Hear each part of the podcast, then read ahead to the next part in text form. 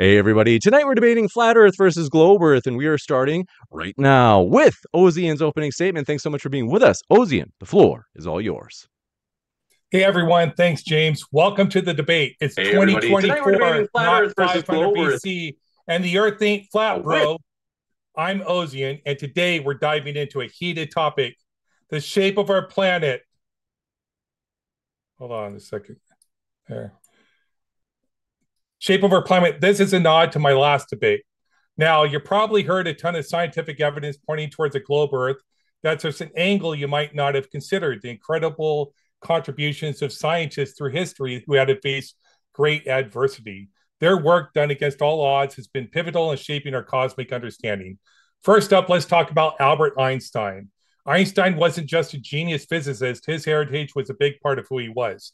His general relativity theory, a total game changer. It reshaped how we see gravity, space, and time. And it's not just a theory. We've got concrete evidence backing it up, like how light bends around massive objects like the sun. This is key, guys. It's a big point for a spherical Earth. Now on to Stephen Weinberg, another brilliant mind. His work in particle physics, especially with the Standard Model, fits perfectly with the spherical Earth cruising through a vast universe. And we can talk about the Big Bang Theory. George Gamow, a scientist, was crucial in developing this. This theory, backed up by cosmic background radiation and galaxy distribution, literally requires a spherical Earth. And we got Jacob Bekenstein, another name you should know. His work on black hole thermodynamics has deep implications for gravitational theory. What does this mean for us? It backs up the idea of a spherical Earth. Alan Guth, a physicist, introduced us to cosmic inflation theory, giving us a peek into the universe's earliest moments. This theory, fitting right into the Big Bang framework, supports the idea of spherical planets. And let's not forget Andre Linden. His work in inflationary cosmology further supports a spherical Earth through theoretical physics. To sum it up, these thinkers facing the challenges of hate and um, racism didn't just advance our understanding of the universe, they solidified the fact of our planet's shape. Now, We should. Why should we trust these scientific sources? It boils down to the scientific method, observation, experimentation, and repeatability. The works of Einstein, Weinberg, Gamow, Bekenstein, Guth, and Lind have all been through this rigorous process, proving themselves time and time again. Science and proof work differently. In science, we use induction, drawing general conclusions from specific observations. As Karl Popper pointed out, science assumes an orderly universe, consistent laws of nature, things we can't prove but need to accept to make any sense of our world. So when we talk about the Earth being spherical, we're not just throwing out a wild claim. We're talking about a well-tested, consistently observed body of knowledge. It's underpinned by logic and mathematics. In short, the spherical nature of the Earth isn't just a fact. It's a testament to human inquiry and the pursuit of knowledge driven by these incredible scientists. Now let's address those flat Earth claims. These often fall into the realm of fringe science, ideas that stray far from the scientific consensus and lack solid evidence or adherence to the scientific method. Check. These theories often cherry-pick data and don't stand up to serious testing. Here's the deal with scientific integrity. It's all about following the scientific method. The theories about a spherical Earth have been through this, tested and refined, and they align with what we've observed. This is what separates solid science from fringe theories. In any rational debate, especially in science, the burden of proof is key. If you're making a claim like the flat Earth theory, you've got to back it up with solid evidence, scientifically sound evidence. It's not enough to question established science. You need to bring something substantial to the table. Established scientific theories about Earth shape have passed rigorous testing. Flat Earth theories, not so much. They lack solid evidence and often shift the burden of proof onto others. Remember, it's great to ask questions and challenge ideas. That's how science moves forward, but it has to be based on the scientific method and solid evidence. So the flat Earth proponents have a huge task ahead. They need to provide evidence that stands up to the same rigorous testing as the theories they're challenging. Until then, we're justified in our belief in the spherical Earth. a belief grounded in thoroughly validated scientific knowledge and pictures of the Earth from the moon. Let's get practical for a moment. Take the simple observation of ships on the horizon. When a ship sails away, it doesn't just shrink out of sight. It appears to sink, with the hull vanishing first and the mast last. This is something you can see for yourself, and it directly contradicts the idea of a flat, level Earth. It's a clear demonstration of the Earth's curvature.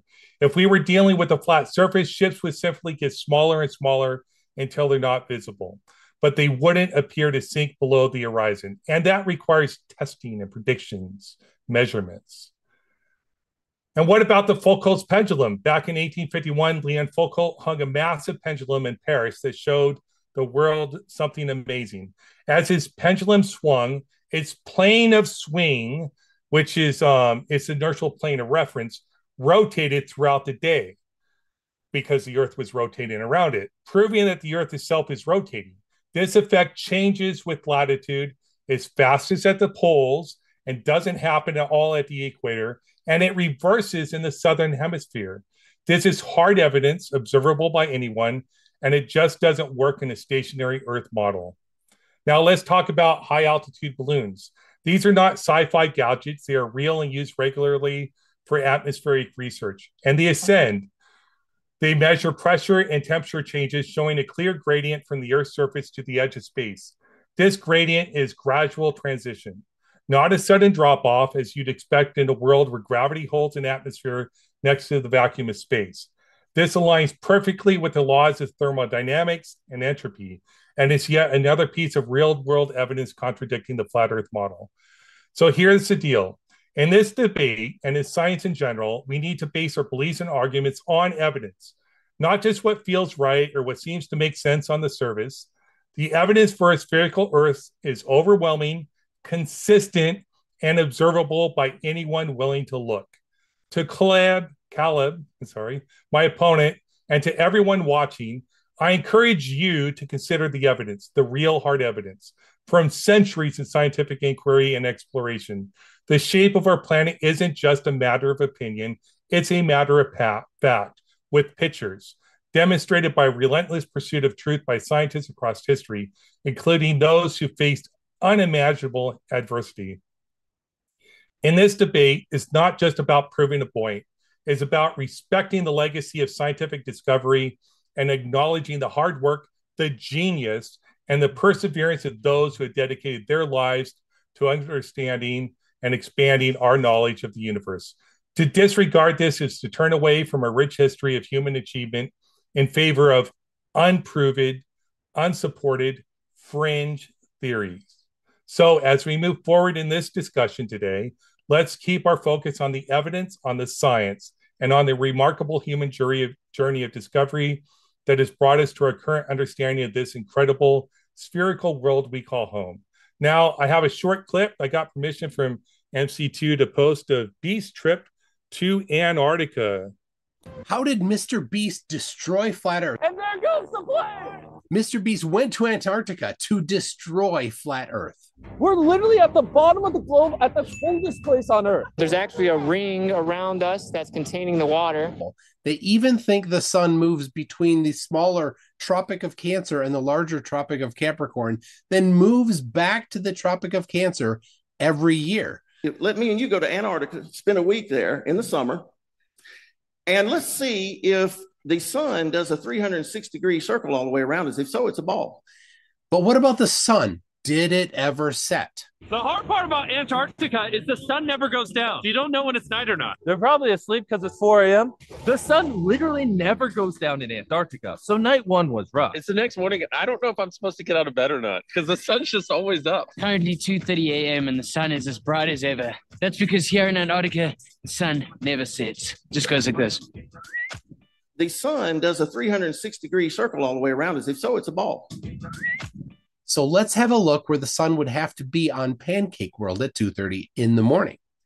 They were at Union Glacier, which is the same time zone as southern Chile, G M T minus three hours. At two thirty a m on the Terra Tortilla, the sun would be directly over the South Indian Ocean. That's as far away as possible from where MrBeast was if we use the Flat Earth map. but the sun was up. At the exact same time, all of North America was enjoying a dark, dark night, even though North America is much closer to where the sun is on the Dirt Pizza. Thanks, James, for hosting this debate, and thank you, everyone, for tuning in. Let's keep the conversation grounded in science and respect for the work of great minds and in a shared pursuit of truth. Thank you very much for that opening. And folks, if it's your first time here at Modern Day Debate, want to let you know Modern Day Debate is a neutral platform hosting debates on science, religion, and politics. I'm your host, James. Our goal, our vision is to provide a neutral platform so that everybody can, everybody can make their case on a level playing field. Also want to let you know, if you haven't yet, hit that subscribe button. We have plenty more debates coming up. And with that, we're going to jump over to Caleb's opening statement. Thanks so much for being with us. Caleb, the floor is all yours. Thanks for having me, James. Uh, can you share my screen? Is it sharing now? Okay, perfect. So we are debating modern cosmology, or the globular Earth claim versus flat Earth claim. And, and no, I will not be reading from a script. I will be going over a presentation that I made literally yesterday. So is the Earth a ball or is it flat? Let's talk about it. The Earth is not an oblate spheroid. Is it moved now? Did it move? Okay, there we go. Okay, I'll have to pay attention over here. Uh, there is no accurate empirical way to substantiate the radius and circumference claimed by modern-day academia. It is purely just an assumption, usually baked into math equations and then reified into reality, into the minds of very religious zealots that just follow scientism without any question.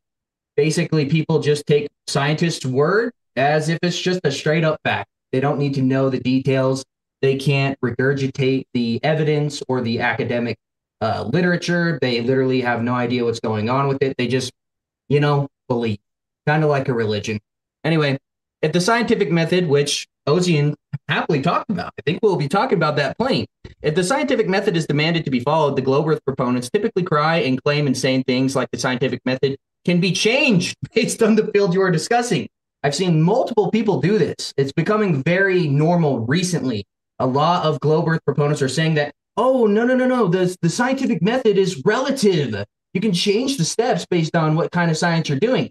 That is not how the scientific method works. It's very strict, and we'll talk about it further in this uh, presentation. So the globe Earth proponents cannot substantiate, one, motion of the Earth in the form of axial rotation, orbit around the sun, or motion of the solar system.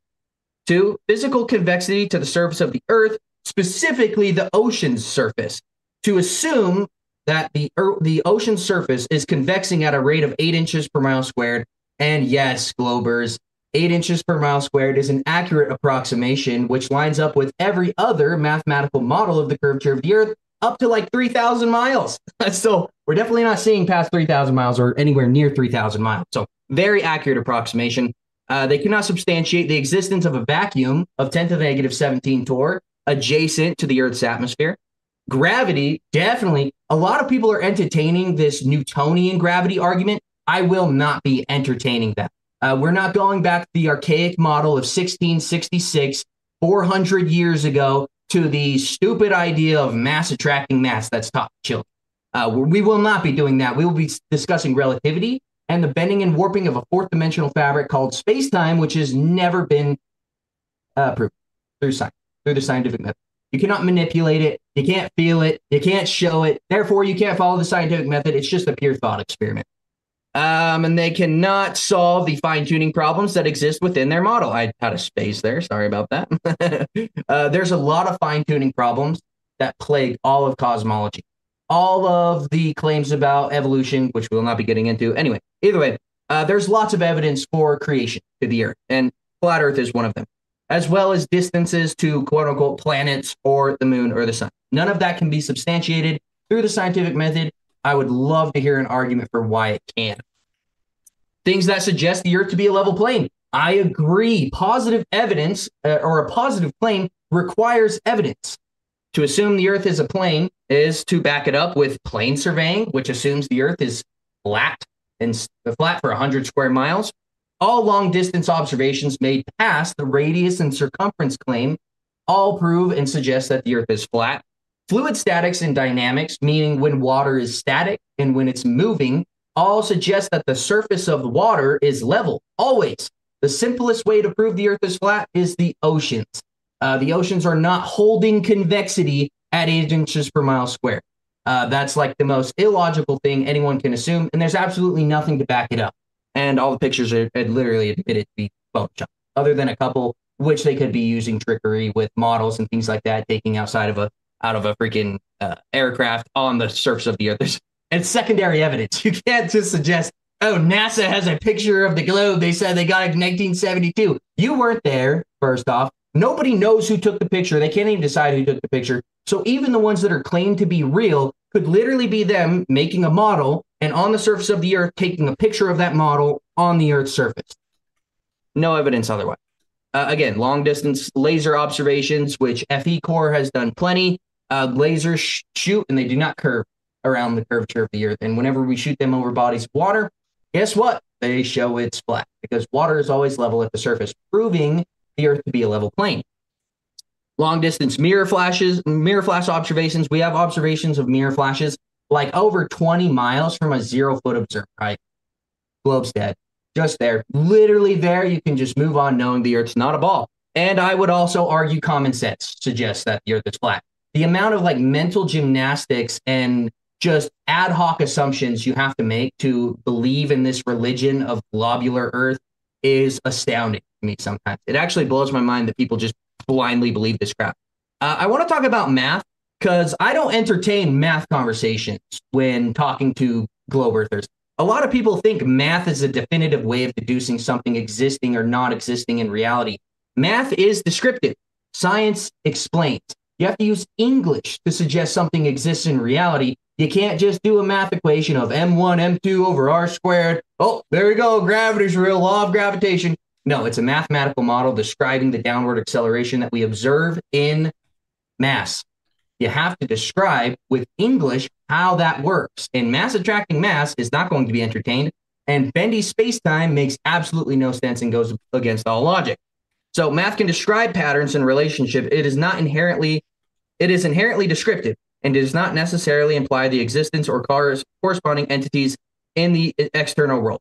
So simply, math doesn't prove anything. You can use it, you can use it to be accurate, but at the end of the day, it proves absolutely nothing. We have to use science, specifically the rigorous scientific method. Let's talk logic. I like that Ozien went over this. Uh, the positive claim does have the burden of proof. The negative claim does not. Flat is just a description of a surface. You can have a flat triangle. You can have a flat square. We're not specifically making a positive claim. We're just saying overall the Earth's surface seems to be flat. So the globe is, is specifying a very specific dimensions to the Earth's surface, the radius being three thousand nine hundred fifty-nine miles, the circumference being twenty-four thousand nine hundred one miles. We need extraordinary evidence for that claim.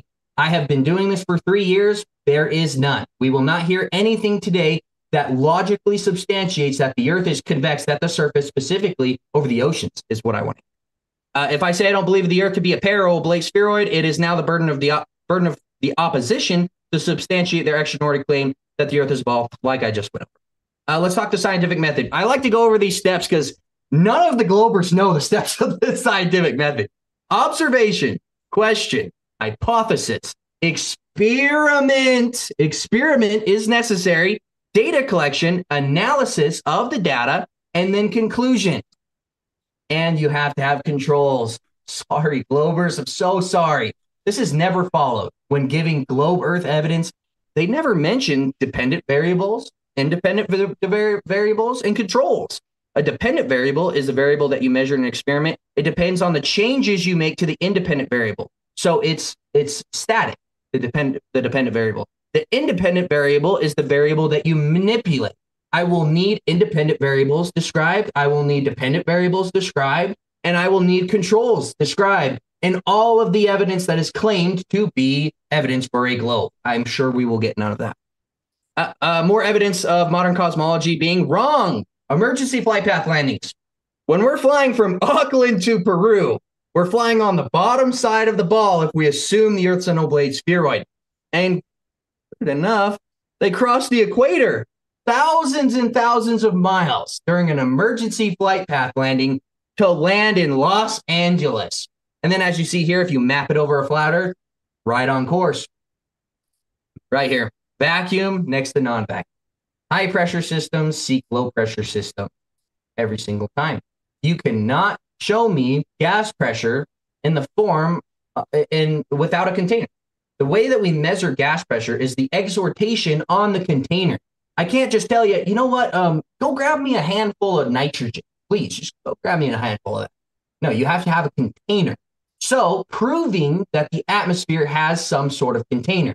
I wouldn't make any positive claims of what it is, what the shape of it is, the distance to it, but the laws of thermodynamics and the laws of fluid mechanics necessitate that we have a container to our atmosphere. Just common sense if you understand those things. A lot of globers seem to think that the uh, southern pole star and the northern pole star prove the Earth is a ball. Guys, wake up.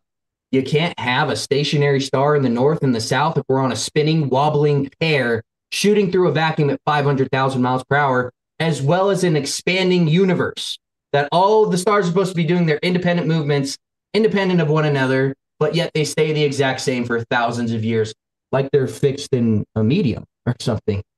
I don't know. It's kind of weird. Anyway, uh, here's the sun destroying the globular Earth. You can see over eighty miles, the sun is backlighting uh, the skyline of a city. Completely doesn't work on a ball. You can scream refraction and cry refraction all day. I will need controls in the form of independent and dependent variables to prove that refraction is casting the image up into the horizon like a superior mirage. That's nonsense. Another longer, uh, uh, long-range observation was made. Um, I can't remember the specific name of the guy, but he made an observation from Palestine to Crete over six hundred sixteen miles. There would need to be forty miles of physical curvature between the two points, suggesting, again, the Earth is over water, specific. Obviously, there's topography, right? Heisenberg, but water is flat. Every time that we observe it in reality, that's just common sense. There's the evidence for it. You can fill a large body of water in the form of a pool, and guess what? Unless a force is acted upon the surface of the water, it will be level. And last but not least, globers, they always cry, dude, lunar eclipses, man. Dude, if we're on the dirt pizza, as McToon would say, if we're on the dirt pizza, we should see a flat shadow. We see a selenilian eclipse where not only the shadow cast onto the moon comes from the top to the bottom, debunking the globe can't work, as well as we're seeing the sun and the moon at the same time. And it's an often eclipse that is observed in reality. So most of the evidence that uh, I really want to make some laws of blurs like like McToon does, because most of the evidence that is purported to prove the Earth is a ball, most of it completely destroys it. So when actually analyzed honestly. Uh, other than that, I think that's my last slide.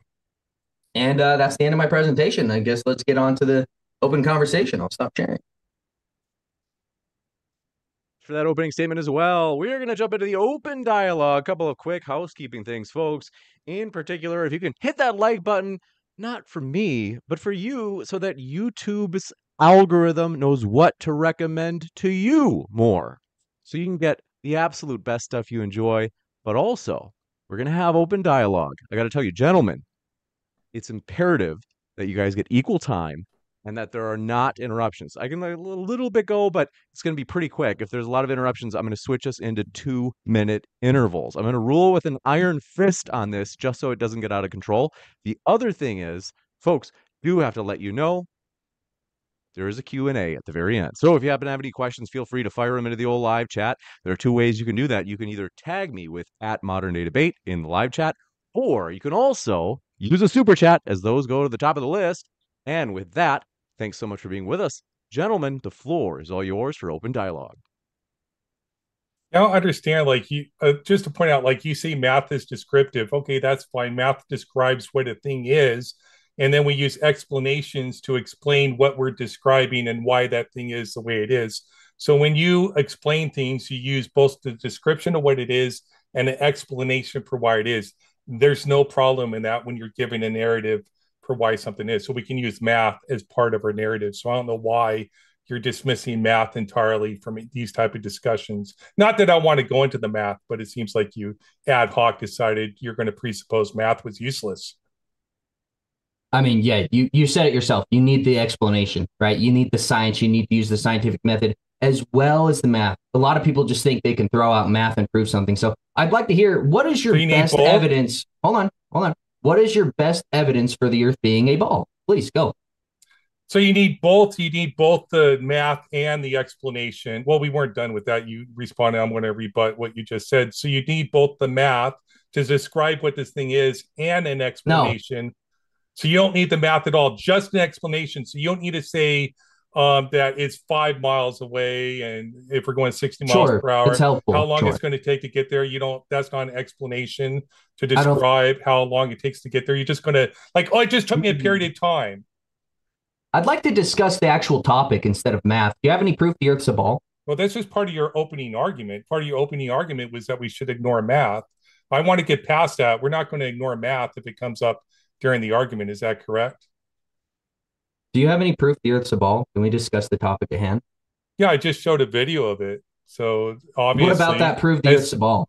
Well, Dean Odo specifically said if you're at the South Pole, I'm, am I? And you can, if you're Dean Odo specifically said if. Well, let me ask this. If you're at the South Pole, should you see the sun go all the way around you in a great circle? I didn't see a time lapse of them showing a twenty-four hour sun. I asked you a question. Can you answer the question? I didn't see a time lapse of them showing. So you can't answer the question. I'm not asking you about the results of their test. I asked you a question. Yeah, that's never observed. If you're at the South Pole and you see the sun go all the way around you in a great circle, would that mean the Earth is a globe? No, it wouldn't necessitate that the Earth's a ball. It would be it would be interesting. It would be counter evidence. Can I finish my point? Yeah. You good? I shut up. You seem to be talking. Anyway, so if there were a twenty-four hour sun, which has never, ever, ever been observed, never, there's not a time lapse out there of a twenty-four hour sun. Mister Beast didn't show it. He showed multiple clips and he said, oh, guys, believe us, it's two in the morning. He didn't show a clock or anything. That wasn't evidence that the Earth's a ball or that there's a twenty-four hour sun. Simple as that. So it's called testimonial. They testified the Earth was uh, that the sun was up the entire twenty-four hours they were there, which is just fine. I have no reason to doubt Mister Beast is lying. Why would Mister Beast lie about the the sun going around in a great circle around them all twenty-four hours a day? fifty hours, actually. They were there for fifty hours. You're genuinely asking me what my what Mister Beast's motive would be to lie about the shape of the Earth? Yeah, you're calling him a liar, so please explain why he's lying. No, the, yeah, I have the negative claim. You have nope. the positive claim. You just made a positive claim that he's being deceptive. That's your positive claim. You have a burden of proof to prove to me that Mister Beast is lying. Otherwise, you have to say, I just don't know. Maybe he's telling the truth. So let me explain logic to you. If I, I am say, explaining logic to you. Can Just I talk? to be sure, let's give, all right, we'll give you about a minute, Caleb. Yep, thank you. So I have the negative claim in this conversation. It's specifically about Mister Beast proving, and again, that's hilarious that you're using somebody else's evidence to give your claim. Like you took a video from McToon, knowing this conversation would happen, and played it in your intro after reading a script. Either way, I have the negative claim. I'm saying, I don't believe Mister Beast. I think he could be being deceptive. You're saying, oh, I think Mister Beast is right. I have the po- you have the positive claim. So your lack of positive and negative claim is not my problem. Okay. So you have to substantiate that Mister Beast saw a twenty-four hour sun. You cannot with the little twenty minute video that he provided. He did not provide a time lapse. He did not show any compass readings. He did not show any clocks. None of that. So anyway, on to you. Let's hear what you have to say. Oh, very clearly. Just to be sure, um, though, just to talk- back up, uh, if it is the case, and it might not be, but if Ozien's right, Caleb, that if you did say that Mister Beast is lying, and it's Ozien's, you could say, piece of evidence, that namely Mister Beast's reasoning, is it seems fair that he can ask you in what way, or but maybe I'm wrong. Maybe you're like, wait, I didn't say that Mister Beast was lying. I just want to be sure we're all on the same page, because I'm not sure if people know where you stand on this. So I'm saying I have the negative claim with Mister Beast's evidence. I'm saying he did not. I'm asking prove if that you there's... said he was lying. Um, sure. Why not? Okay. So, so then Ozien, I think, is saying like, hey, this was my piece of evidence, uh, namely that this case or argument that Mister Beast is putting forth. And then Ozien's saying, okay, but can you explain to me how is Mister Beast lying? It makes, you know, it seems like it's reasonable to ask. That would be asking me to go against logic. I have the negative claim, so I don't have to provide the burden of proof. So. That's as simple as that. Well, that's just not the case. You're making a positive claim that he's lying. So it's or, it's so if I if I tell you, Ozien, you know what, man, I can jump a hundred miles into the air. Is it your burden to prove that I can't, or my burden to prove I can't? If you're providing that Mister Beast brought claims and evidence that the Antarctic sun actually exists in the form of twenty-four hours, you have the burden of proof, not me. This is extremely simple. I, I actually went over this in my actual introduction. I don't know how we're doing. No, you're making a positive claim that he's being deceptive. I don't want to get bogged down. Claim. Forgive me, but it sounds like this might be a good opportunity we, where we jump to something else. It is. It is mm-hmm. pretty clear that I think we're all on the same page. Like we recognize that Caleb doesn't want to explain why Mister Beast is lying. He just wants to say it. So well, it's impossible. That, I think we're settled there. We, yeah, it's impossible for me to topic. prove so why he's Caleb, lying. If you want to try to challenge something from Ozien. I think he just did. He just challenged me, asked me for some evidence that the Earth. I want to get globe. on something new because you guys well, can just change saying the over and over. I have the neg. I don't have I that position. I don't have the no, positive or the negative. It's just if you guys just say it over and over, people in the chat will give me hell. They'll say, "James, this is freaking boring." They just keep repeating themselves. So let's go to something I, new. I do want to, but I want to push back against another claim uh, because he's arguing that he doesn't have a positive claim. This is globe versus flat, so we both have a positive claim that we have to support about the, the ge- um, geometry of the Earth. So I want to ask you questions related to the second law of thermodynamics, which states that in an isolated system, entropy tends to increase. I have a question for that claim. That spa- if you're claiming that space is not real, and the Earth exists in a closed and isolated system, how do you explain the regulation of Earth's temperature? The sun clearly provides heat. Anybody can decide to experience the heat from sun. I... Well, if intelligence was measured in sarcasm, I think you just won a Nobel Prize. Congratulations, Caleb. So the sun clearly provides heat. That's your facial expressions anyways, playing a crucial role in our planet's energy balance. Without it, Earth would rapidly rapidly cool. Similarly, human activities release heat in a closed system, as you would have to have if, if you don't believe space exists.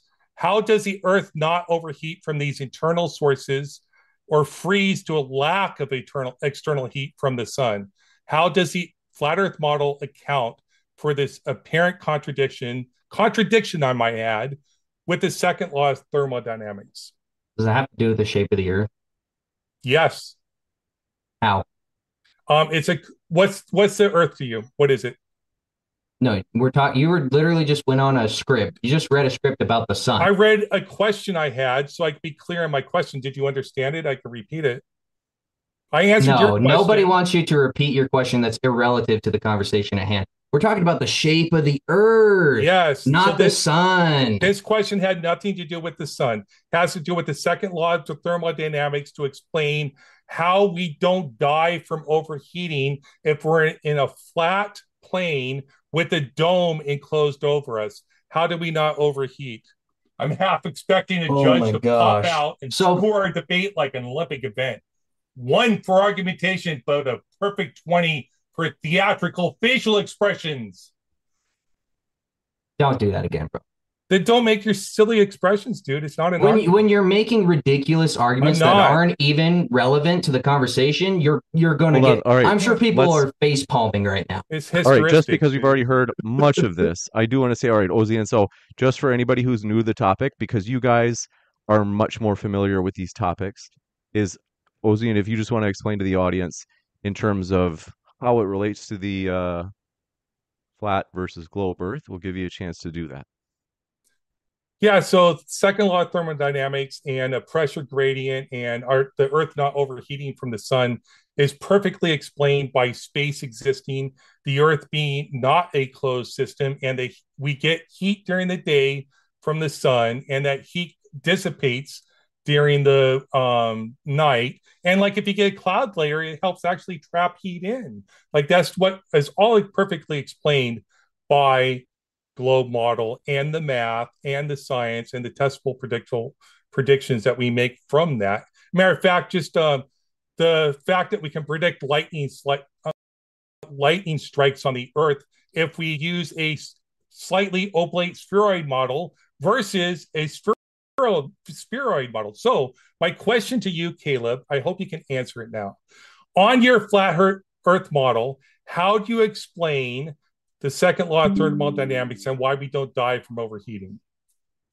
To have gas pressure, you have to have a container. Or the, do you even know what entropy means? What's entropy? It's not my question. Can you answer the question? Are you avoiding the question? Is this a debate or, a, or like just straight sophistry, like monologue? No, I are asked you gonna, a, Are you, you going to engage? A question. I am. You asked me a question. I answered it with the... Okay, prove the vacuum of space exists. I don't prove the vacuum of space. Yeah, you do. It. So you have a positive I, claim. I asked you just to be sure there's not, not too much answering. Interrupting.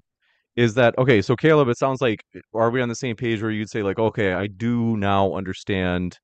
We've gotten to the point where you're saying, like, I see no. how Ozien's case about no. the uh, law of thermodynamics in particular has to no. do with the flat versus globe Earth. So it sounds like you've. Cons- is it fair that you're we're on the same page there? No, no, no, we're not, because he's not understanding positive claims. He's claiming that entropy in the form of gas pressure it proves somehow that the space vacuum exists. No, you need evidence. Do you have any evidence that there's a vacuum of ten to the negative seventeen torr coexisting adjacent to the atmosphere? Please, any evidence? Go. Wait, I think I asked you a question. Why are you asking me a question in response? Why can't you answer the question? You can say, I don't know. I don't know why we don't die from like a thermal runaway because we're in a friggin' container, like a pot wow. on a stove with no heat coming out. And the, the water will eventually boil and we'll eventually all you die. You want me to answer? How, I want you to explain how that's explained on a flat earth yeah. model. Yes, thank you. Do you know what attenuation is? Explain What's it. What's attenuation? Explain it. Admit you can't define it.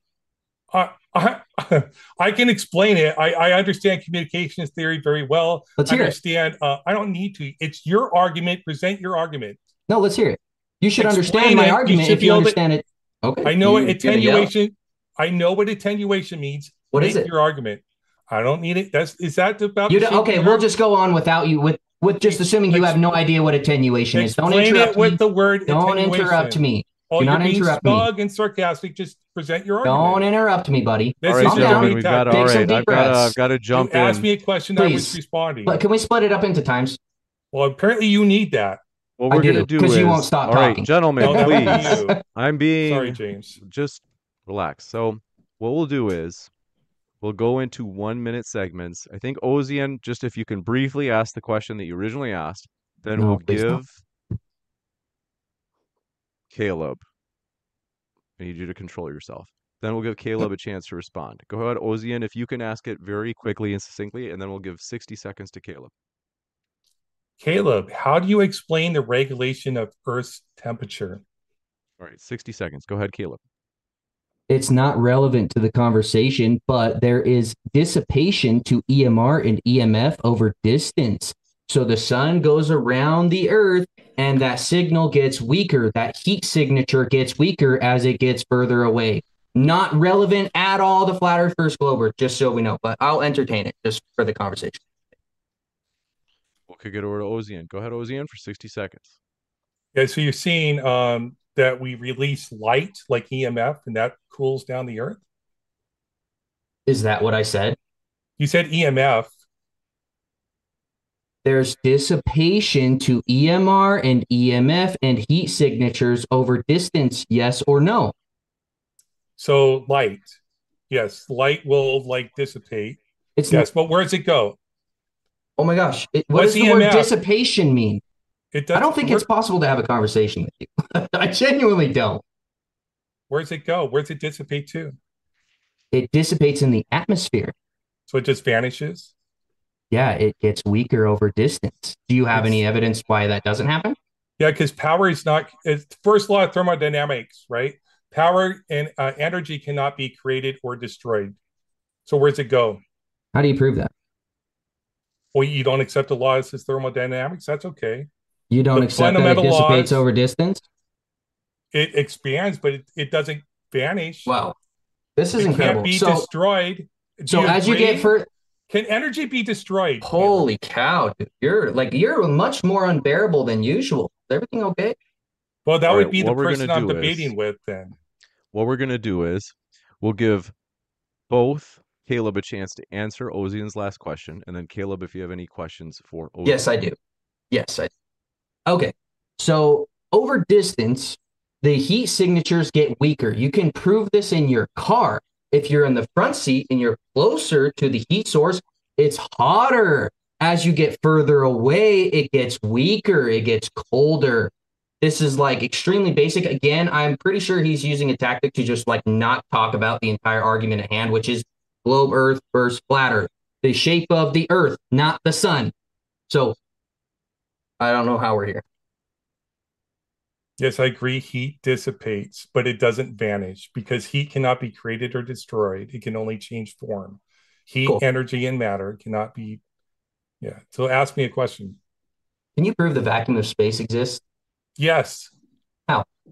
Uh, we go up with weather balloons. We see that the pressure goes down to a torque that we consider to be a vacuum, especially when we send um, aircraft to space, such like the moon. Like we know there's a vacuum in space. Like we have who's pictures we? From people that were there. Humans. Who's, who's we? Um, experts in the field, people I trust, um, people that were veterans in the U S Navy, like... Um, Neil Armstrong, who went to the, the moon, who was a fellow shipmate. I mean, I didn't serve with, with him. It would have been a great honor to actually serve with Neil Armstrong. It would be wonderful to meet him as a person. But people like him, yes, I trust his word and his testimony that he actually did go to space. What's wrong with that? Do you have any primary documentation of this vacuum of space existing from yourself or no? You just believe other people? Primary documentation. Did I measure the vacuum of space myself? Personally, yeah. Did there you, you know. measure the creation of the earth from God personally?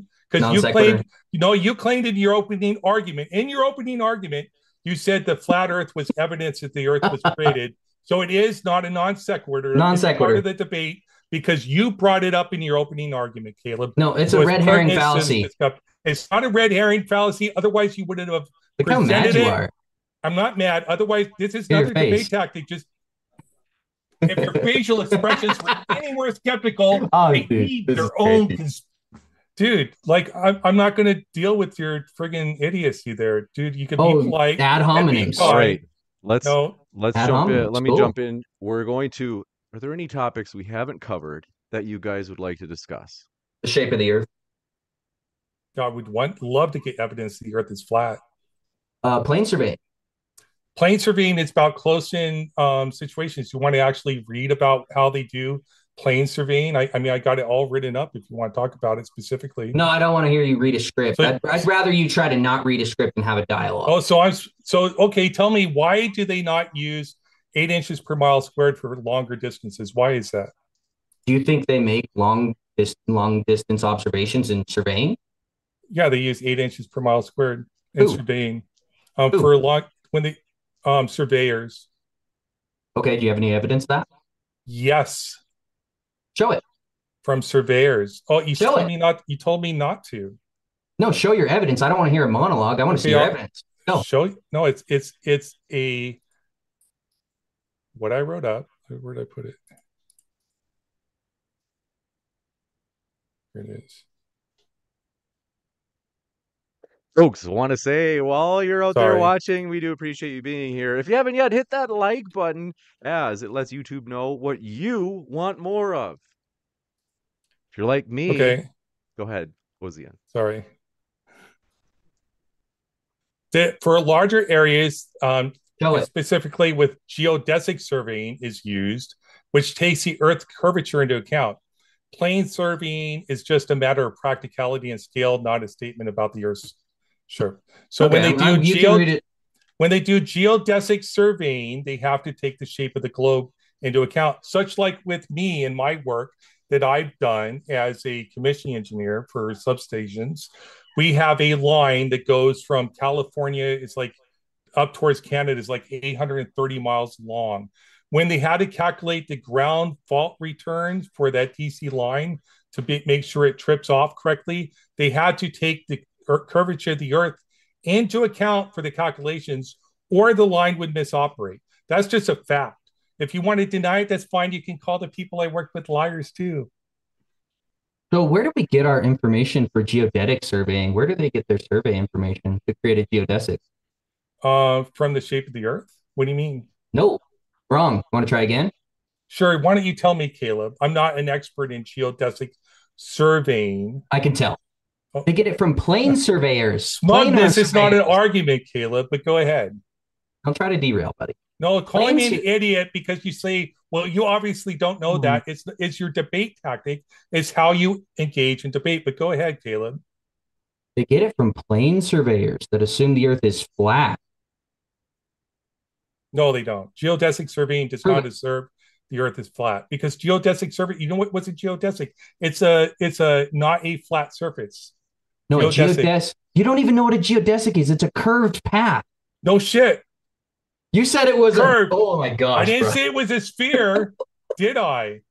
Okay, where did where did geodetic surveyors get their evidence then? Do you have any evidence for where they get their survey data? Where did they get it? They take the measurements and it match, matches the um, predictions of a curved Earth. I don't know what you you're probably talking shouldn't about. Make claims like this if you have no idea what you're talking about, because it's going to be very apparent to anybody that looks into this that you're wrong. Yeah, anybody can their, look into geodesic surveying. I'm still well, you, talking. You're insulting like, let's, let's me. Give, let's don't insult Caleb me in your, in your responses. Let's give let's give Caleb a chance. I promise we'll come right back to you, Ozien. Yeah. So geodetic surveyors get all of their data from plane surveyors.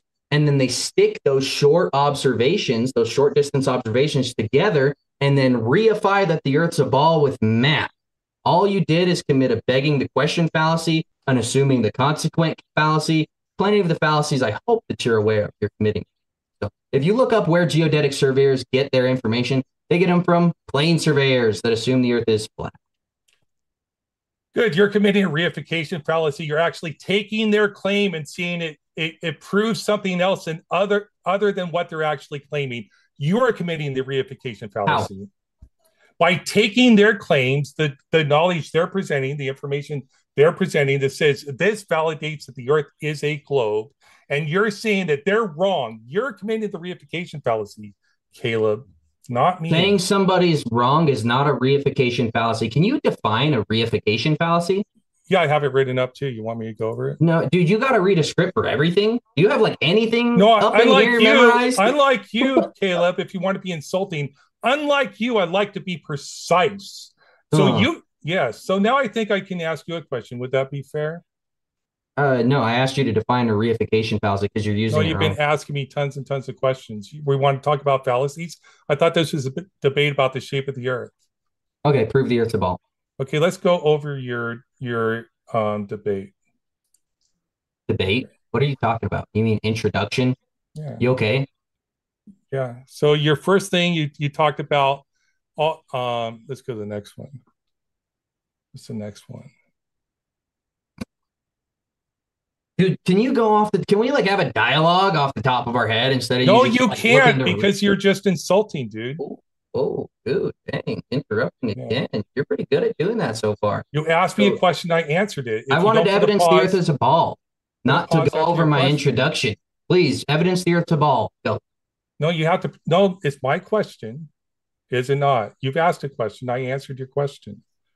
Can you, you answer my answer question? It. You red herring, way off just topic. Because you, you don't like the go, answer doesn't mean I can answer the question. Caleb will give you a chance to ask your question, but first, the question that Ozien had asked. I want to give him a shot. If you can reiterate that question, just re-say it, and then we'll give sixty seconds to Caleb to answer your question. Okay, so I have a question, new one. So how does the flat Earth model ex explain the observed reversal of the Foucault's pendulum swinging in direction when crossing the equator?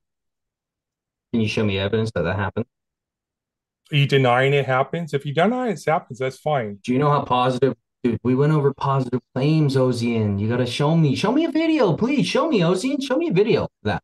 Spud condensation is not an argument. Anybody can go look up Foucault's pendulum test in the Southern Hemisphere, and they can see that the it changes um, direction to show your latitude on the Earth. You can do the math to verify your latitude. So do you have an explanation for why Foucault's pendulum changes direction when you cross the equator, and why it doesn't? Well, there might be a little precession one way or the other at the equator, but if you're perfectly at the equator, it shouldn't precess at all. So can you explain why it changes direction on, in the Southern Hemisphere? If not, that's okay. It depends on your cardinal orientation of the apparatus. So again, you'd need to like show some evidence, my friend. You'd need to show some videos of both sides before you make a claim like that and just ask for an explanation. So if you got the videos, I'm I'm very willing to watch them. If you don't understand the observation, you can just say you don't understand it. We can move on. Is that what I said? Question.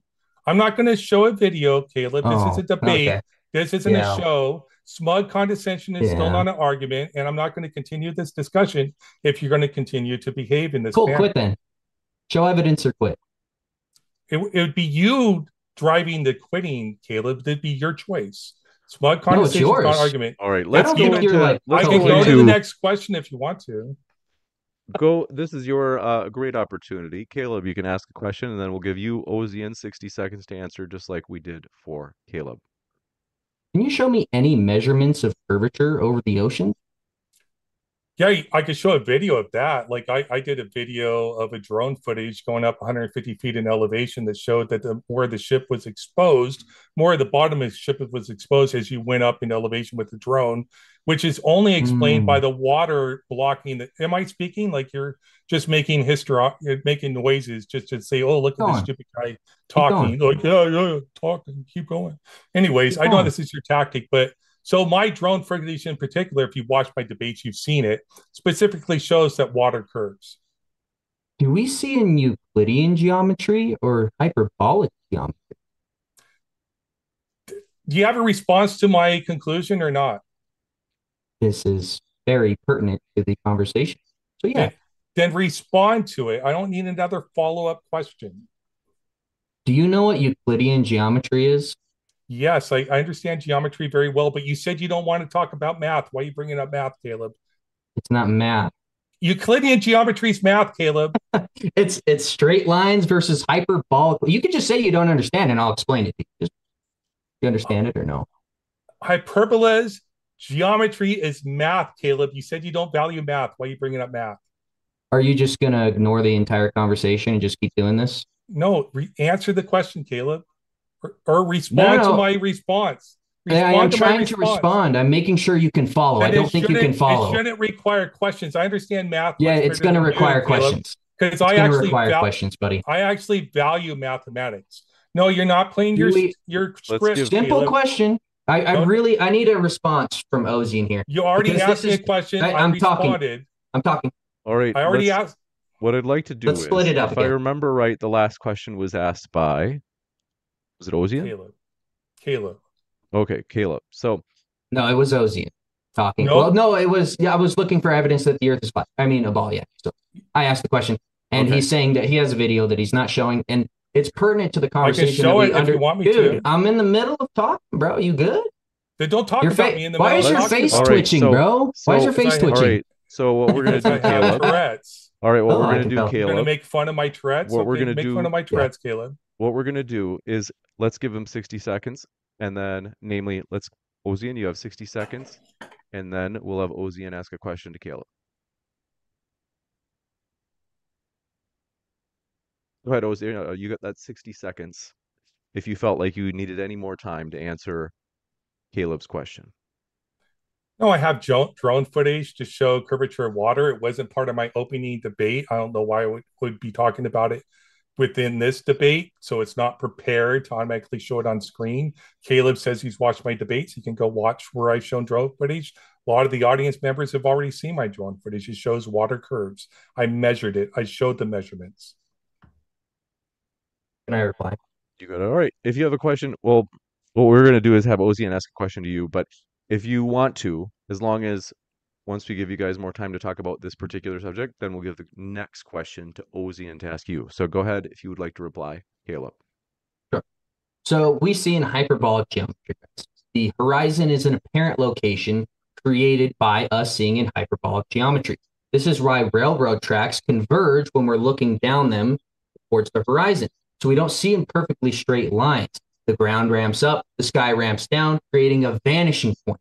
So that boat had gone past the vanishing point.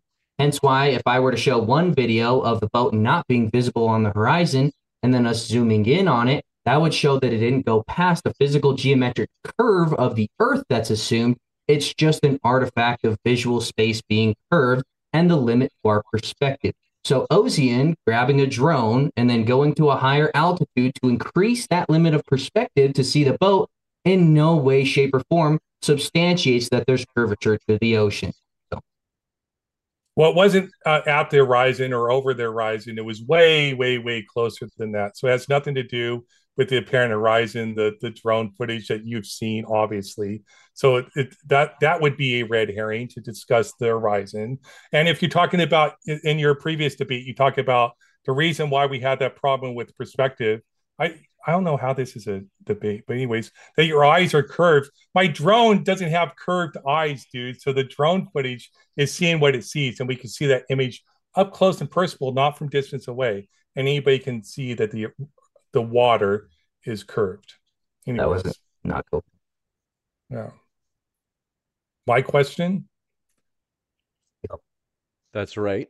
We'll give you a chance to answer your question. And what I need you to do is we'll give sixty seconds. Caleb, once you finish your question, I have to go to the bathroom. I had too much coffee. So okay. What I'm going to let you do is ask your question, and this is by the honor code. Gentlemen, do me a favor. Let's let Ozien ask his question, and then we'll give sixty seconds to Caleb, and I'll be back by the end of that sixty seconds. Cool. Thank you, James.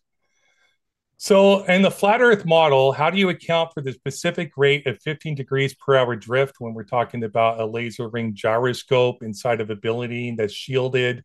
Um, that doesn't that doesn't allow for ether winds, according to Miller. If you're going to appeal to Miller, he says you don't experience ether winds if it's grounded and shielded, which is which these measurements on the northern and southern hemisphere aligns perfectly with spherical Earth rotating every twenty-four hours. How do you explain that on the flat Earth? Okay, I'm setting it back. So the laser ring, the ring laser gyroscope that Bob Knodel used, where they said, and they misrepresented him saying, oh, I measured fifteen degrees per hour drift. He took that ring laser gyroscope to a higher altitude and measured more of a drift at the same latitude line.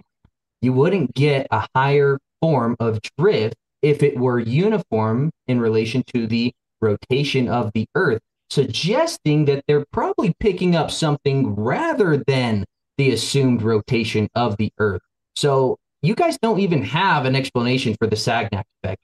If you say that it's actually creating a longer distance in the time of the rotation, but in reference to the two lasers going across the entire concentric uh, apparatus, you literally are going against special relativity, which assumes that you cannot add v, velocity, to c, the speed of light.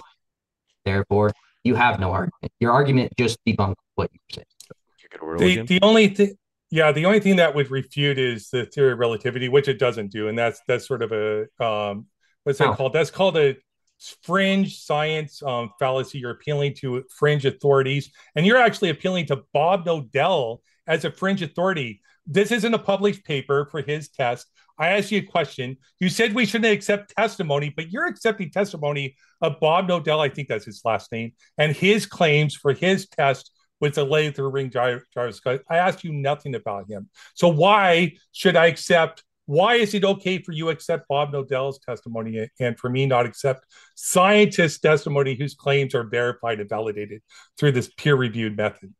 No, show me the peer-reviewed method that they verified it. Yeah, let's go. Let's see it. No, you're saying I cannot accept the claims of scientists, oh, but you're accepting the claim of Bob. That was weird how you, how you didn't show the evidence. That was odd. Um, anyway, You can can you explain the Sagnac effect within a relativistic paradigm? Yes, because um, you got. Let's give him a chance. You're going to, to let me answer? Yeah, no, I'll meet. Yes. So as this light's going this way, right? The Earth is spinning. So this is so as the light's coming, this comes closer. That explains the Sagnac effect. And so when it goes the other way, when you're shooting the light this way and it's spinning this way, this one goes further away. That's why there's a, a, a plus V here and a minus V here. Correction is due to the rotation of the Earth, perfectly explained by a spherical Earth that's rotating around the axis, perfectly explained by theory of relativity. No, no, you're literally contradicting the special theory of relativity. What are the nope. two postulates of the special theory of relativity? This is not a grill. I maybe I should be able to ask a question. First of all, you don't know. I specifically no, no, that's not what he said. But I specifically answered your question, Caleb. You just admitted that you don't know the two postulates of space. Don't Google it. I can see you Googling right now. I'm not Googling anything. Your incredulity. What are the two postulates then? Your incredulity is not an argument. I'm not answering a uh, red herring question in a field that neither of us understand perfectly. Has no, nothing to do with no, the no, argument. No. You Don't say me, that. You asked me how they could, how they what we get, what we measure, can be um, aligned with theory of relativity. I explained it. Do you know the two postulates of the special theory of relativity? Can you name them for me? It's my turn for questions, right? Okay, we'll, we'll take that as a no. Well, Ozien will give you a chance to ask your question, and then we'll give sixty seconds to Caleb. He I did just ask a question. Turn. Yeah, I think it, it's it his turn to ask questions. Oh, yeah. Thank you. Caleb, um, so, oh, man. Um, I mean, every question I've asked has never been substantiated. It's never really been entertained. Uh, let's talk about uh, how do we prove that the Earth is revolving around the sun? Parallax. How do we know it's not parallax, that the stars are just... What is parallax? What is parallax? The difference in the angle as it moves. Yeah, so what if the stars are just moving? They could be. It's so it's not proof. So yeah, there you go. It's not exclusive proof it's, for revolving around the sun, right? It's the law of parsimony, the law of... Par so if you want to go on some Tycho module where all the planets are doing this wiggly, wiggly, wiggly dance around the Earth, you can believe that. I don't believe that. It's much more parsimonious to say that the sun is the center of the solar system and all the planets go around in a great orbit around the sun. It looks more parsimonious.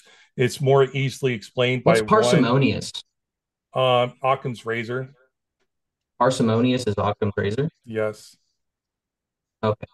So it's to assume that the Earth is rotating around the sun. We don't feel that with our senses. It requires more assumptions. Therefore, it doesn't abide by Occam's razor. Yes? I mean, you're asking me more questions, but that's okay. You don't feel most... This is a debate. You're going to get asked questions, buddy. I was what, is, what are you doing? Why aren't you letting me finish answering your question, buddy, and stop um, over-talking me?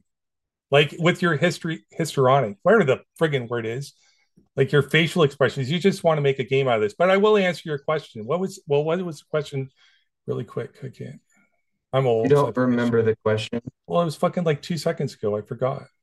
Yeah. How did you forget? It was what was the topic? What's the topic? The Earth revolving around the sun. Okay. Thank you. Um, but no, it wasn't specifically to do with that. I hope it was. It's about That's parallax. So we see parallax. Anyways, we see parallax. Go on. Yeah, the stars move. Yeah, it's very simple. So even in relativity, you oh. do realize... Can I finish? Yeah, I, you do I realize... Okay, you can say that. You do realize that the kinematic assumption of us revolving around the sun or sun revolving around us are equal due to relativity. Well, relativity, you realize it. It's more parsimonious to view, conceptualize the movement with the sun as the frame of reference, inertial frame of reference for the solar system. It was a yes or no question. Uh, the answer would be yes. Okay. It, but it's more parsimonious, Occam's razor, to assume that the sun is a frame of reference, inertial frame of reference for a solar system explained by gravity causing the motion, the orbits of the sun, the planets no. around the sun. Yes, that would be the law. Well, of let me explain why. Let me explain why that's wrong. Logic. Occam's razor says that the more logical assumption is the one with the least amount of assumption. So when we go out in reality, me and you sitting on my porch, we're drinking some coffee, and we're watching the sky. We observe the Earth to be stationary. That's how we feel it. And then we see the sun move across the sky. So due to Occam's razor, you would require more assumptions to assume that the sun is not moving, and we are revolving around it. Therefore, just destroying it. No, actually, that's not the case because um, retrograde motions of the planets are more are best explained by them actually going in circles. So you would have to have some weird explanation for why. So a circle is a more geometrical shape. It's best explained by orbits around the sun. That would be Occam's razor being explained by one force or quasi-force, depending on your uh, frame of reference there, if you're talking about Newtonian or Einsteinian gravity, is best explained by one force where you have to appeal to why we see retrograde motion of planets. Yeah, they just slow down in reference to the background medium. So they're not actually going like this. They're just sure. slowing down in reference to the fixed stars, possibly. Yeah. So you have to appeal to two assumptions where I'm only appealing to one. No, so, wait, and first of all, we were talking about the sun, bro. Why are you talking about planets? Because I can appeal to one thing, gravity, that explains the sun and the planets. What is gravity? I can appeal to one thing, gravity, that explains the sun and the planets. Mm-hmm.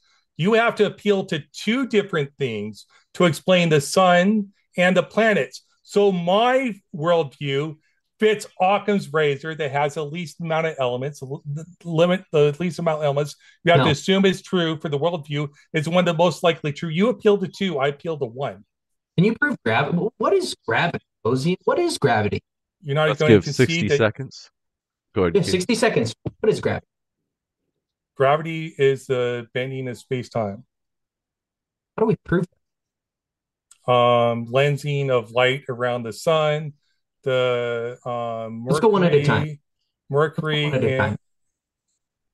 So lensing of light around the sun. Hmm. Do you have any pictures or videos of that? Um, I don't need pictures or videos of that. We have papers that describe the tests that you performed.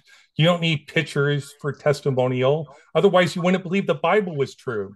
You have I don't believe the Bible Moses? is true. Okay, I'm not religious. So Way to you, assume then, my religion, though. Then you, nice. wouldn't, then you wouldn't believe that the Earth was created because you haven't seen it. You have pictures.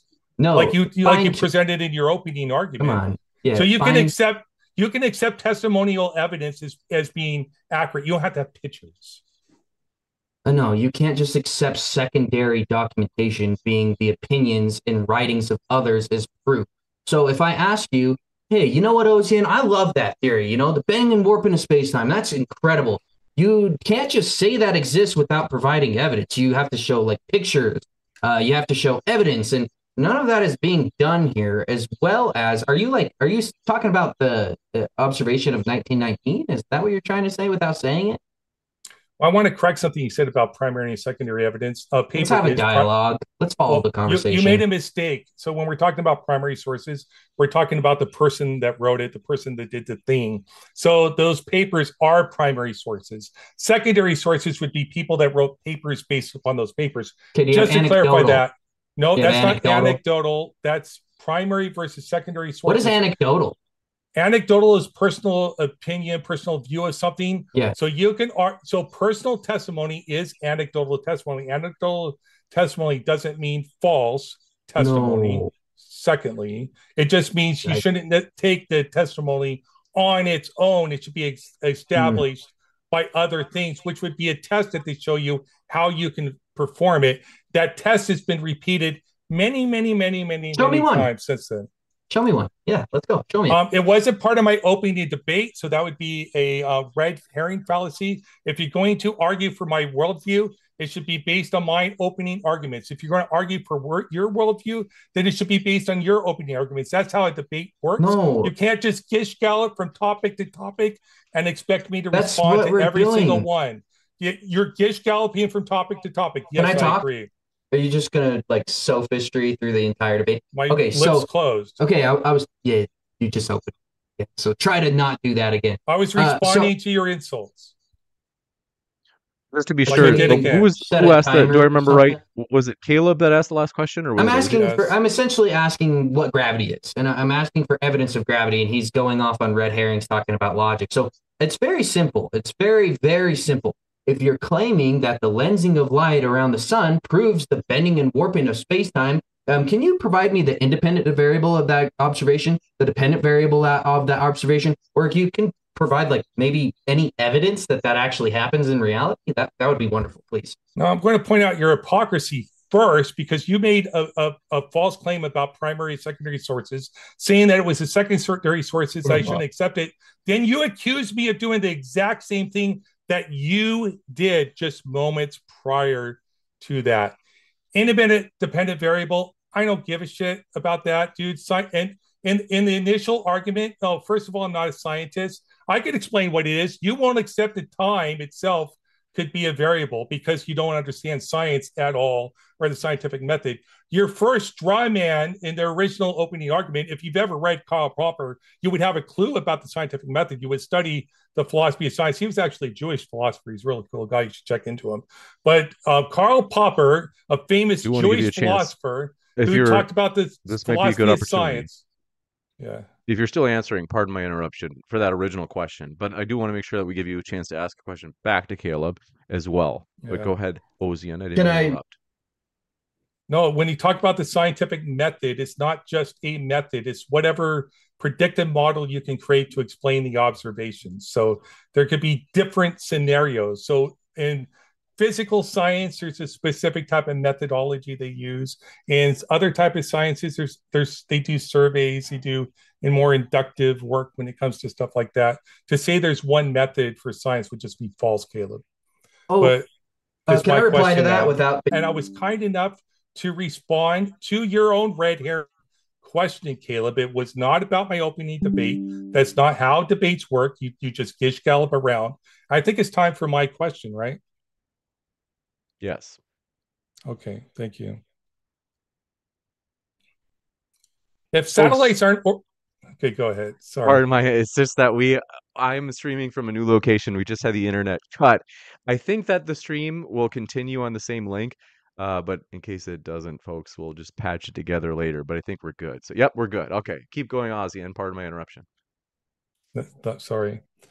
Um, if satellites aren't orbiting a spherical Earth, how does the flat Earth model explain the precision and reliability of worldwide G P S services that I can use to synchronize two clocks over one hundred miles away that are not anywhere near any sat- or, uh, cell towers, not anywhere near anything like that, only have a view of the sky?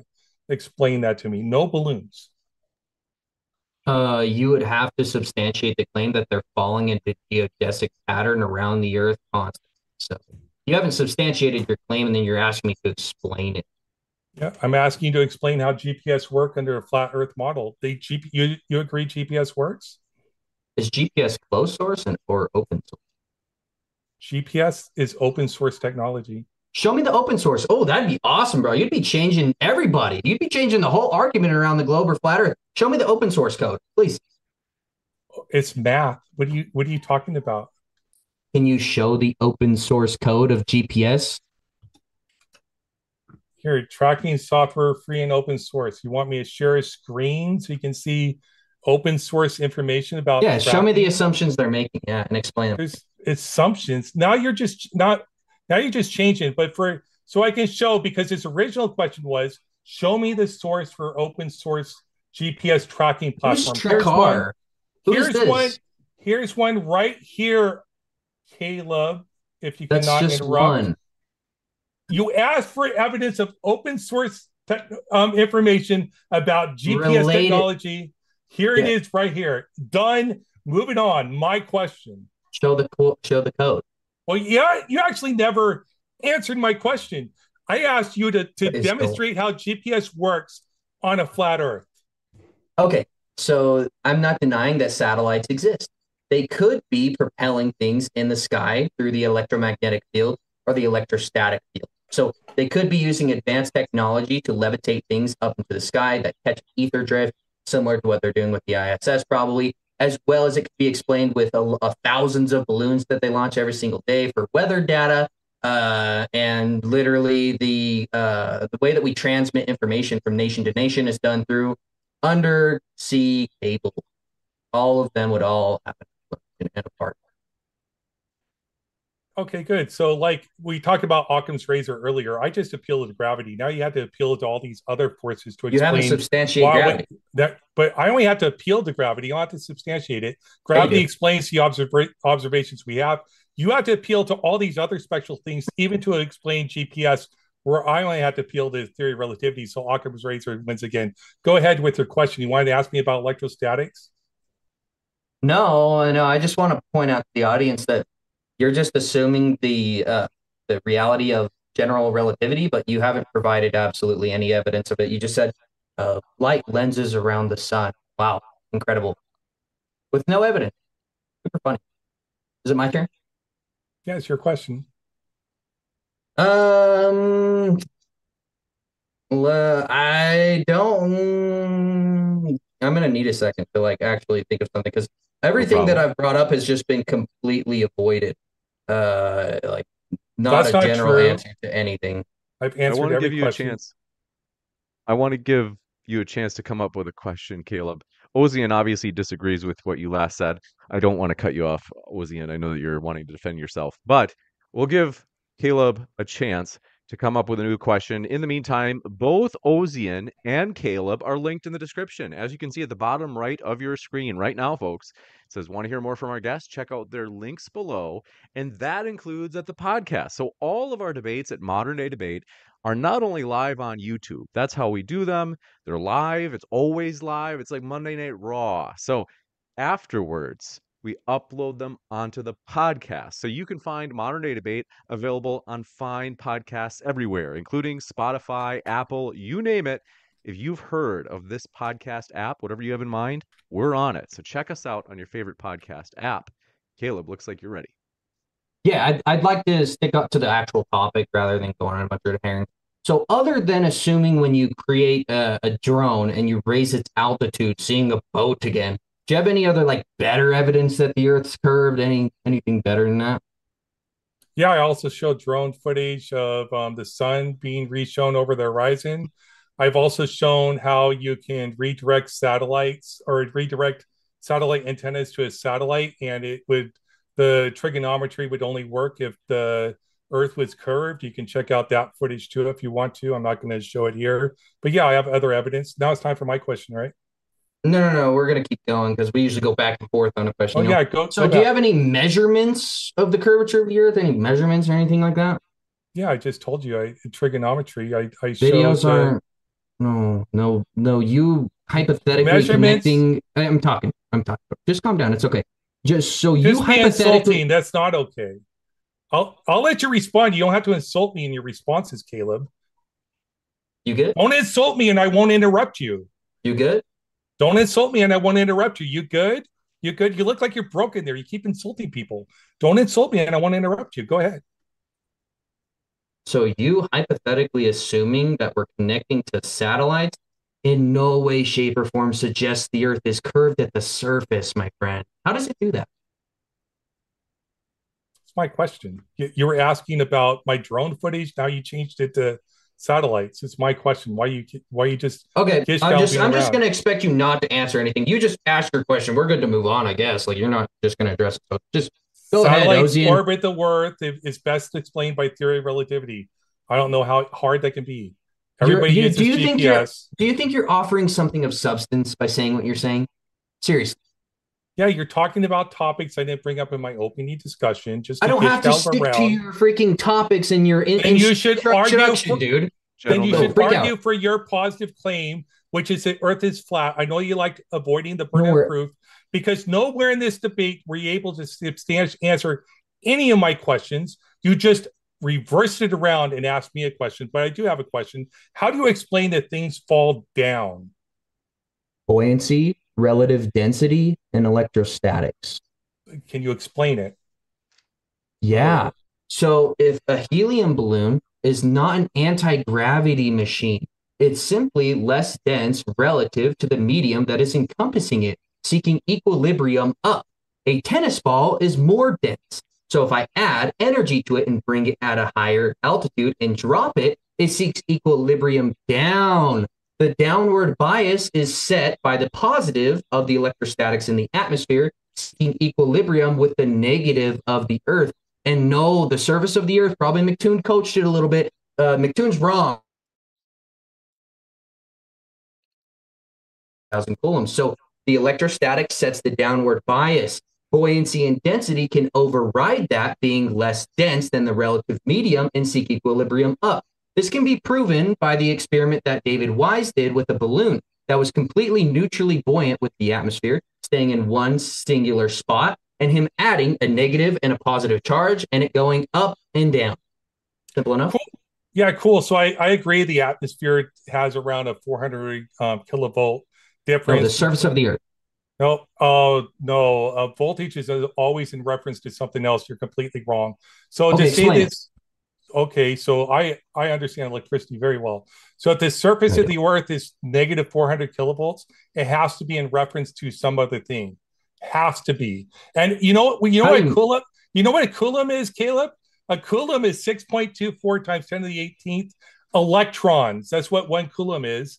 So uh, electron flow, electron Are you going to attack my argument? Electron flow is from negative to positive. So when you say the Earth is negative four hundred kilovolts, it, that's the atmospheric voltage in reference to the atmosphere. If you continued, instead of just Googling and read the thing, click the link. It tells you that's the atmospheric voltage from the top of the atmosphere to the ground. So the ground you treat as negative four hundred kilovolts. The Earth you treat as of uh, zero volts in this thing. So you would treat, or not the Earth, but the atmosphere you treat as zero. Electrons flow up, Caleb. Electrons flow up from negative to positive. So if there was any bias due to no. due to current flow, it would cause things to go up, not come down. Dude, you are dude, you are rewriting electrical field theory. So no, in I'm your not. mind, are oh, I let you talk. Uh, well, you're you seeing did? stuff that's you're seeing stuff Let's... you don't know. Let's go show over. Prove your, let's, show the source. Show the pictures, Caleb. Show the pictures. Let's go over to Caleb for sixty seconds. Yeah, please. sixty seconds uninterrupted. So in electrostatic field theory, the positive flows to the negative. So you rewriting, a, oh my gosh, this is going to get clipped. Oh, Clip it. I, I'm still talking. Still got sixty seconds. Um, either way. So positive flows to negative, not vice versa. I just had a conversation with Matt Reif last night, which is literally an engineer, and he explained this very well. So uh, you're going against all electrical field theory, and I just want to note that Ozien, uh, he's not attacking my argument of how I explained why mass accelerates down. You're really good at just like completely avoiding talking about the topic at hand. It's actually really interesting. It's kind of an art. We'll go so over electric, to Ozien. sixty yeah, seconds. So Uh, you are correct. Electrical engineers, uh, when they analyze circuits, they assume power flows from positive to negative. But under physics, we understand. So this was based on Ben Franklin's test with a kite. So Ben Franklin's uh, presumed what's called hole flow theory, which they're saying the holes flow. So the holes would be positive, flowing to the negative source. So that's what you're describing is hole flow theory. When you analyze circuits based on electron flow theory, which is what the physics is, even though the electrons may actually not be flowing. Like that's some theoretical stuff I'm not as good about. Um, electron theory, electron flow, which is actually what's flowing, would be from negative to positive, Caleb, not rely, relying electrical theory. It is electrical theory. It's just describing the difference between how engineers and physicists analyze circuits. Engineers do it wrong, but it works because it's close enough. Can we talk about your question? Can you poke holes in my theory of why mass falls down? Yeah, because electron flow would cause an upward bias, not a downward bias. So you think just because I say, make it more coherent, please, more coherent, more specific. You, you're the one that appealed to electrostatics. You're one that appealed that the Earth had a negative four hundred kilovolt Um, voltage. That would have to be in reference to something else because you can't measure a voltage unless you're referencing it to someone, something else. What about That's buoyancy how voltage and density? Works. Why are you buoyancy, just ignoring buoyancy and buoyancy density?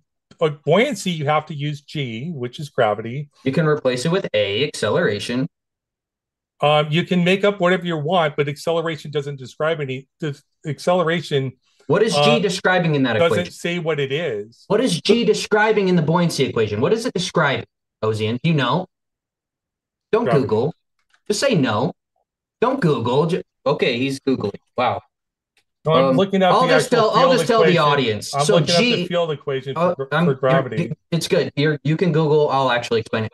So G in that equation is is That's describing. Are you shit? You're just going to keep interrupting. Let's give sixty seconds to Caleb, and then we'll Please. give sixty seconds to Ozien. Yeah.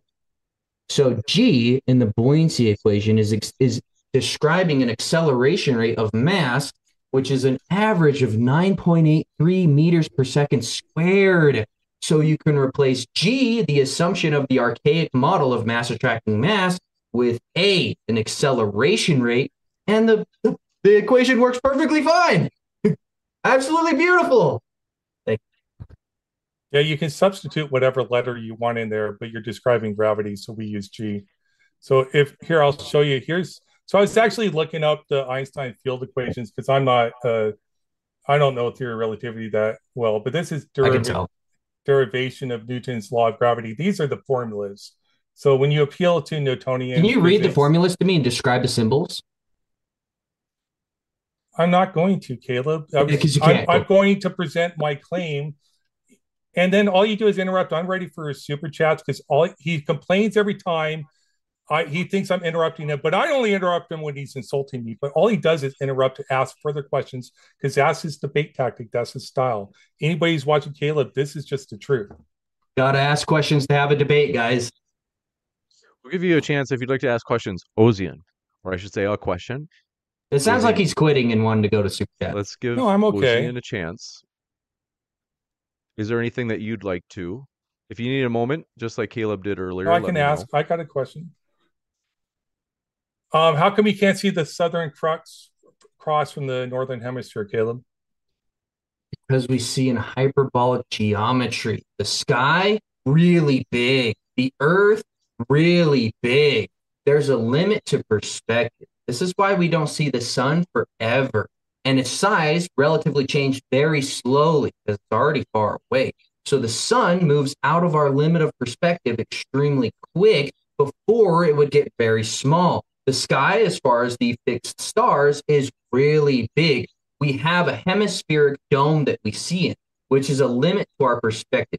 Hence us having to go north to see the North Star and south to see the Southern Star. Very simple. Uh, so you appeal to mathematics again. If you notice that, you appeal to geometry, no. which is mathematics. Why are you interrupting me, Caleb? Because you're wrong. Why are you interrupting me, Caleb? We do have to give him a chance. Yeah. Go ahead, sixty seconds for you as well, Ozien. If you notice that, he, he said we should never appeal to mathematics. When he's appealing to geodesic geometry, he is appealing to mathematics. He is appealing to mathematical axioms. Actually, he does not value those. So I don't know how he substantiates any of these claims he's making. And also, smug condensation is not an argument, Caleb. It's like acting like I'm stupid. It's not an argument, Caleb. Um. Okay, I guess I'll reply to that somehow. Um. So I, in my opening, I said that mathematics alone cannot prove something, cannot definitively suggest something exists in reality. I didn't say it's not useful at all. So you're strawmanning me, first off. Second of all, I'm just describing how we see. I didn't say math or anything. We see in a hemispheric dome necessitated by stellarium, and anybody that lives in reality, there's a limit to that view as far as that hemispheric dome. That's, that's all I'm trying to say. I, I didn't really hear an explanation. I wanted the math is what I really wanted to explain. Why we I'm can't not going to write an equation for you for how we see in reality. That's well, we, absolutely ridiculous. Well, because you don't have a model that explains our observations. It doesn't. That definitely doesn't meet Occam's razor, law of parsimony, parsimony at all. But go Where ahead with you? your question. Um, how do we see over six hundred sixteen miles from Palestine to Crete? How do we view that? How do we view the mountains from where there's supposed to be forty miles of curvature in between two points? How do we see that far? Um, I would have to look at your specific example, but the I showed it in the opening. The explanation would be, well, here I'll I'll pull it up so everybody. Yeah, can pull see up, it pull it up, pull to. up the picture. Yeah, yeah. Um, but anyways, the explanation would be I'm not going to pull it up. You can pull it up. Doesn't matter. The explanation would be there'd be three things in, to explain it: the elevation of the observer. I'd have to know that. Um, one hundred fifty feet. Oh, so you just did you take the picture? Or are you just accepting somebody else's testimony that's true? Okay, so we can't provide anything that somebody else uses? That's what you keep telling me. I believe scientists, but I'm not supposed to. But so you're believing send... you're believing like crack friggin' people that don't even know the science at all, that are fringe. Very, wow. Some of them are scientists, like Miller's a scientist, but his theory is fringe. You appeal to people like Bob. It's not a scientist at all for your claim about friggin' uh, the laser ring gyroscope. But I'm not as supposed to appeal to the experts that actually use the scientific method. The people that know the scientific method the best, much, much better than either of us do, Caleb. So I know the scientific method. You don't. Don't pull me into that. If you want me to, you do not, because you're refuting actual scientists every time you open your mouth. So if you're no. talking about the picture, it would be explained by the, the elevation of the viewer, the elevation of what they're reviewing, the distance between the two things, and refraction of the atmosphere, which has to do with the temperature and I think the humidity of the atmosphere during the time of the observation. So I would have to see all the data to be able to calculate it. And I'll bet you every time a flat earther provides one of these pictures, you actually get the actual data. It proves that the earth is a globe every single time. Such as a black swan, the wiggly friggin' crane. You think that? Are you done? Flat? Are you just going to sophistry oh, through the whole debate? It's not sophistry. Okay, my turn now. Now it's my turn.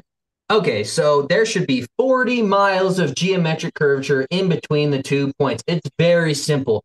All I'm looking for is if that's the case, let's assume the observer height was over one hundred feet, and he was seeing the shoreline, basically meaning basically it's at sea level of mountains raised up into the sky. What is causing that? How are we seeing that far when there's supposed to be forty miles of curvature over six hundred miles?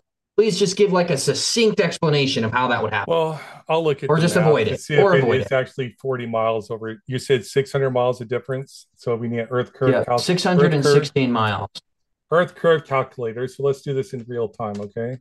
Yeah. So, okay. So the audience, let's pull up a good one that does the observer height and stuff like that. Distance to opposite, distance to horizon. No, that's not the one. Which is a good one? Which one do you prefer? I think they all suck. Use what you want, brother. High height, target distance. That's not a good one either. Here's an advanced Earth. There's Walter Bisland's calculator. Okay, so what's the observer height? It's uh, one hundred fifty meters or one hundred fifty feet, you're saying. So what's that? We'll see, call it fifty meters. Close enough. Um, distance to the target is how many miles? six hundred forty miles? six hundred sixteen. six hundred sixteen, so... This is in miles, darn it. This sounds so boring. Like, so six hundred sixteen. I'm just looking for a simple explanation. Not, well, you you asked, so nine hundred eighty-five thousand meters, is that right? Target size, I don't know. I'd have to, this thing's not making sense to me. I don't do the Earth curve calculator. So I don't know if it's forty miles a drop. Over six hundred miles. Let's just get, let's say it's ten miles. Let's just say it's ten. How do you explain it? I'm not asking for you to go through all this. Just explain how we would see the well, object. Well, we have to go through it all, Caleb. You, you, I, I already know the explanation. Do you want me to like steel man the globe, dude, so, so we five, can go forward? So five hundred miles, it says it's about thirty-one miles a drop. I explained what it is. It's going to be um, refraction of the atmosphere. It's going to be the observer height and the height of the object. You're seeing okay, it would have to distance, be refraction. And the distance be between the two objects. And you have to verify it's actually the object mm. you think it is, because a lot of times it's not. I think in some of them, they were actually clouds. They were claiming they were mountains. So I'd have to see. Yeah, yeah, you'd have to picture. prove that. You know what I'm saying? It looked just like the exact mountains. You should really watch the video. Is I'll send that it the you. one you're talking about? The one yeah, that, that yeah, that's McToon, the one that, that McToon said it. it clouds? Hold on, you're gentlemen. gonna get calm, calm. So there were clouds. That's the answer, Caleb. They were clouds. Wow. Prove it. It was already proven. So you can watch McToon's video. McToon I've watched it. It, it was I watched clouds. That. He literally go just do the Go do the measurement yourself, Caleb. How do you so, prove it's cloud with measurements? I, I don't believe your measurement. I believe it's a lie. Somebody's How did you prove it? It's ignorant or it's deceptive. I'm not going to accept your claim that it's even relevant to the conversation or true. McToon's already done a refutation of this. A refutation, if you understand logic, it means he refuted the claim. It means the claim is, by definition, false, because it was clouds. So McToon did it, so we shouldn't talk about it. Okay. Yeah, because Fair he enough. knows the yeah, math. Sure. Thank you, McToon. Yeah, Michael Toon, yeah.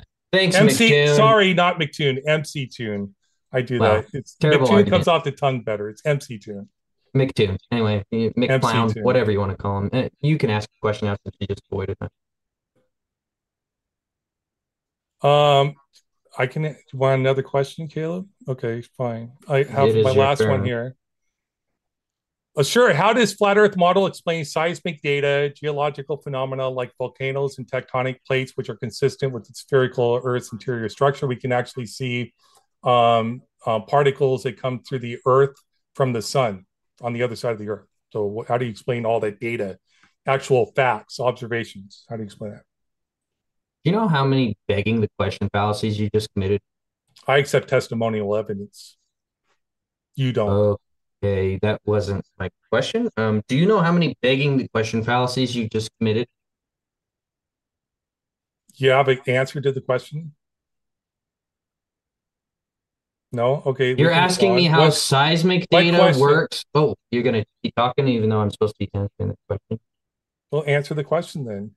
Yeah, so there's movement to plate tectonics, plates, plate, level. So there's movement, there's seismic activity under the surface of the Earth. It, it, just because the Earth's flat doesn't mean that there's not seismic activity. This is like almost a, an entire red herring, the entire logic, like the entire question at hand. Like, ask me how, it's like asking how volcanoes work on flat Earth. It's like, yes. It doesn't make any sense. They work the same. There's pressure mediation from the pressure of the soil on top of one another, creating pressure and that being released through a volcano. It doesn't even pertain to the question of whether the Earth's surface is round or flat. It, it literally makes no sense. It's it's an illogical question. Very incoherent. It doesn't work the same because the uh, um, the Earth requires gravity, downward pressure Um, towards the core of the Earth for any of this stuff to work. Plate tectonics don't make any sense moving around on a flat disc. They make sense on a. We're not on a disc. With the with it makes sense on a. No, wait, wait, wait, whatever wait, wait, your stop. claim is. No, no, stop. Whatever your claim You're is. You're strawmanning me. You're strawmanning okay, me. Is, the Earth is the Earth? a level, infinite plane. We're not on a disc floating around in a vacuum, okay. brother. This ain't twenty fifteen okay. anymore. How can anything? How can anything physical be infinite? Talk about logic. How can, explain how the possibility. How can anything be physical, it, physical and infinite? Infinite, yes. Explain. Do you that think that's me. a coherent thing to ask me? Like, you genuinely think that's a good question? Correct. It's your claim. You're saying. How do you expect me infinite, to answer that? You're saying it's an infinite flat plane, which is incoherent. It's an incoherent claim. How's it incoherent? Say, because it's incoherent to say a physical thing is infinite. It's just like. But the vacuum of space is infinite. Like, let's like Zeno's. Anybody can look up Zeno's. Um, so wait, wait, wait. Is the vacuum of space finite? Yes. How do you measure that? How do you know? We haven't measured it. It's based on the modeling data. Ooh. So, so, so what is what is the space expanding into if it's finite? We, With nothing, we, what is nothing expanding into? Um, nothing when it expands, but we don't know if it's expanding into nothingness or something else. We don't know. Space is already nothing. Like, it's a privation of matter, correct? No, space is something. Space what philosophically, is logically is something. What is space? Uh, it's uh, mass, energy, and fields. Matter, Lord. energy, and fields. Yo, somebody clip that. Space is clip mass, it. energy, and fields. Wow. Yes. Holy um, cow. No, yes. space in, in the form of a vacuum Yes. is mass, energy, and fields. Yes, matter, energy, and fields, yes. No, it's the privation of mass, energy, and fields. It's a, I don't think, what's a vacuum? Um, there's no such thing as a perfect vacuum. You asked me I don't care. Space. What's a vacuum? So space. Um, what is a vacuum? A vacuum is something under a specific Torr value. I don't remember how the Torr value is. What is Torr? What is Torr? Um, the amount of pressure that the environment has. Really? Yes, it's a pressure measurement. It's the it's the measurement you can do it in of P S I the, if you want to. It's the measurement of the privation of mass. So is ten to the negative seventeen stronger than ten to the negative six or vice versa? Did I say mass or did I say mass, energy, and fields? Did I just ask a question? Yes, but you keep you straw man me and say I'm talking about mass. I'm talking about mass, energy, and fields. Space is all made up of mass, energy, and fields. Is ten to the negative seventeen Torr stronger or weaker than ten to the negative six? It's uh, so in relationship to each other, ten to the negative six would be a higher pressure. Oh, gosh, bro. Is okay, I'll ask again. Is ten to the negative seventeen Torr stronger or weaker? There's two words you should reply with: stronger there, or weaker. No, that's that's a what's the word? What's the word? That's a fallacy too. It's like wow, uh, it's called a false dilemma fallacy. You're actually attributing like some value to it of being smaller, um, greater, or weaker when actually it's just one is a higher pressure and one is a lower pressure. This is like talking to a third grader that's read one there's physics no, book and acts like he knows what he's talking there's about. There's no force when it comes to uh, pressure. So oh, pre- it was very simple. I just asked if ten to the negative I, seventeen I is asked, stronger or weaker, and you you can't say stronger or weaker. Just yes. say stronger or weaker. Which one? It's, it's a false dilemma fallacy. You're misattributing oh. the value Thanks. system. There's one. There's a Um, Torr value that's a higher pressure and one that's a lower pressure. If you want to see a higher pressure is stronger and a lower pressure is weaker, then I answered your question. So is it stronger or weaker? Uh, it does higher mean stronger to you? Oh, no, I'm done, bro. I can't. I can't do this amount of semantics. Let's go on to the next. Let's go on to the next question. I think we've, I think we beat a dead horse. You know what I'm saying? It's not semantics. You're calling me stupid. I answered your question. I didn't call you stupid. When did I call you stupid? You said I didn't answer your question. That's false. I answered your question. I explained the fallacy. I explained the fallacy by implication. I, I explained the fallacy and I answered the question. If you want to see stronger means higher, that's fine. You directly did not. Are there any other topics that you guys would like to hit before we do go into the Q and A?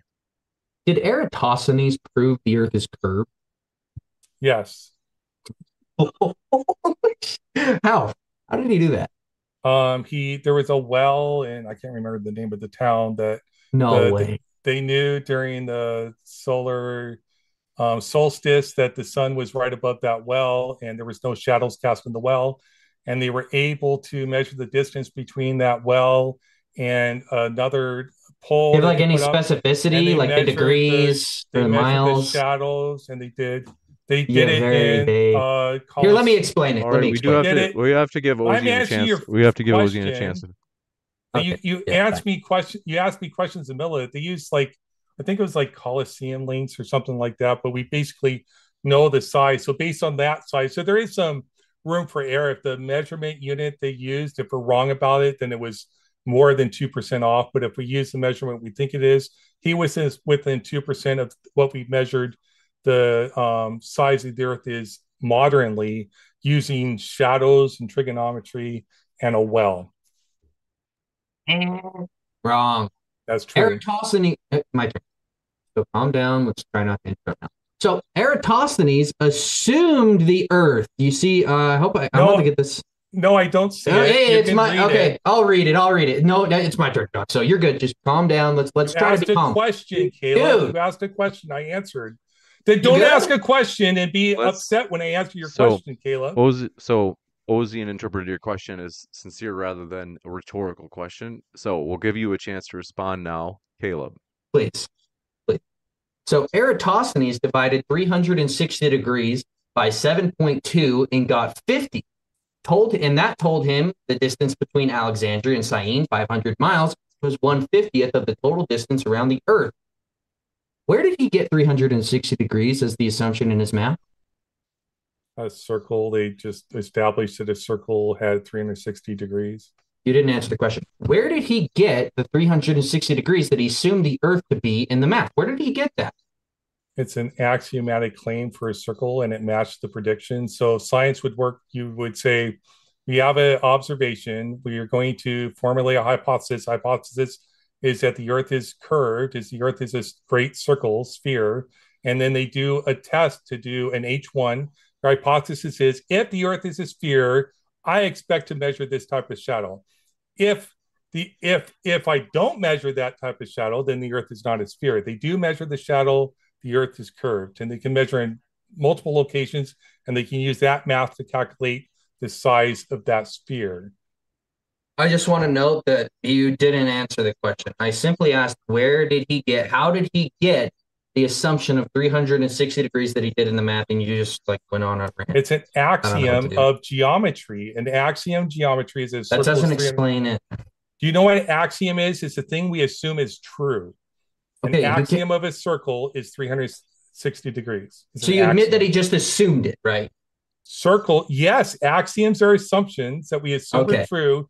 To make to to do math, axioms. Math is full of full so of he, axioms, Caleb. So he assumed the Earth was a ball, did math around it, and that proves the Earth is a ball. That was his hypothesis. That was his hypothesis was that the Earth was a sphere based on other yeah. observations they had. He did the math, And it confirmed the hypothesis was true. And then he was able to calculate the size of the sphere. But we've done much, much better tests since Eratosthenes. And just for the audience, just to be clear, when I said he proved it, I'm just using it in the colloquial sense, not in the scientific sense, because as Karl Popper would note, we don't prove anything in science because we use inductive reasoning, not deductive reasoning. Induction doesn't prove anything, deduction wow. does. So whenever time you appeal to the scientific method, you're appealing to the philosophy of science, you're appealing to the, the king, the god of philosophy of science, if you want to call him one, which is Karl Popper. Even though I think he was wrong about, like, he goes all the way to solipsism, you can't believe anything is true. I don't agree with Karl Popper about everything, but when it comes to the scientific method, I think he nailed it pretty well. I just want to note that you, this was not a direct answer. So, well, you kind of you did. Dude, I answered it directly. Can I please talk without being interrupted? Okay, so he assumed the Earth was a ball. Did math around that assumption that the Earth is a ball. So in no way did he substantiate the claim that the Earth is a ball. He just committed to begging the question, affirming the concept. No, it's not a fallacy. That's how science works. You formulate okay. a hypothesis, which is an assumption, then you test it. Okay, but he didn't he didn't affirm the hypothesis that the Earth is a ball in any way, shape, or form. He just assumed with it. the measure. He did with the measurement. No, no dude. Oh, yes. It's crazy. Wow. This okay. That's move. I think if, I think the audience can decide if you understand that. If he hadn't measured the shadow, right? It could work with the local sun. It could work with the local sun and a flat Earth. No, it doesn't work with the local sun unless everybody has a personal sun. Yeah, unless everybody has a... Nice. Yeah, you don't like to listen to people because if unless you assume, like Iron Horse did, that everybody has a personal sun, it does not work on a flat Earth. Why? Because everybody doesn't have a personal sun. Everybody can go. What do you mean outside. by personal sun? Why are you only, why are you strawmanning? I said if you agree with Iron Horse, I don't. He has a personal sun. Then it would work, but if you don't assume that everybody has a personal sun, then it doesn't work. You cannot measure Why? those angles because you would not get the same the angle from your shadows on a flat Earth. The shadows would be much more extreme the further away from your sun are, sun are than you actually measure because Why? light travels in a straight line, Caleb. Perfect. What are corpuscular rays? So, so light is bendy, wiggly. You think that, like the azimuthal grid of vision. Does light? Does electromagnetic? Wiggly, wiggly? Hey, buddy, does electromagnetic radiation have troughs? Yes or no? Electromagnetic? Are you talking about the waveform of Electro- an R F signal? This is very, very signal. Are you talking very, about very wave simple, form buddy? Hold on. Let me talk. Let me talk. Signal? Let me talk. Let me talk, buddy. Does electromagnetic radiation, which is a form of light, does it have high troughs, highs and lows? Yes or no? Very, very simple. Yes or no? You're using non-normative language. If you're talking about electromagnetic... It was a yes or no. It was a yes or no. If you're talking about... I'm going to answer the question. Wow. Because you're using poor language, so I have to clarify what it is. So if you're talking about uh, waveform propagation, there are peaks of the waveform as it propagates to the atmosphere. That is correct. We don't call them valleys and troughs. Does it have highs and lows? Highs and lows. We don't call them highs and lows. We call them the peak of the waveform. The um, so it's the, not in a straight line. It's not in a straight line. It depends Dude, on the. What? I can't. You, so you're talking about R F, right? When we transmit R F, no, it has, has a no. frequency. No, I'm not talking about R F. I'm talking about the entire spectrum, Ozien. I know you don't understand. But the entire spectrum is measured based on the troughs, the highs and lows of the signature. They have a waveform, correct. So they're not straight, correct. They are straight. They traveled straight, Caleb. What are corpuscular rays? What? This refraction What are light. corpuscular rays? So your gish galloping changing topic, just want to point that out to the audience before I oh answer the question, before I answer the question, and before you make faces and stuff like that, which, which I do my other button, I have more of them. Anyways, corpuscular rays are refraction of light through the Earth's atmosphere that, that shines onto the bottom of the moon. So it gives a cool effect um, that we all see. But it's perfectly explained by where the sun is located, by where the moon is located, and by refraction. Like we have the models, we have the math to Show explain it. corpuscular rays.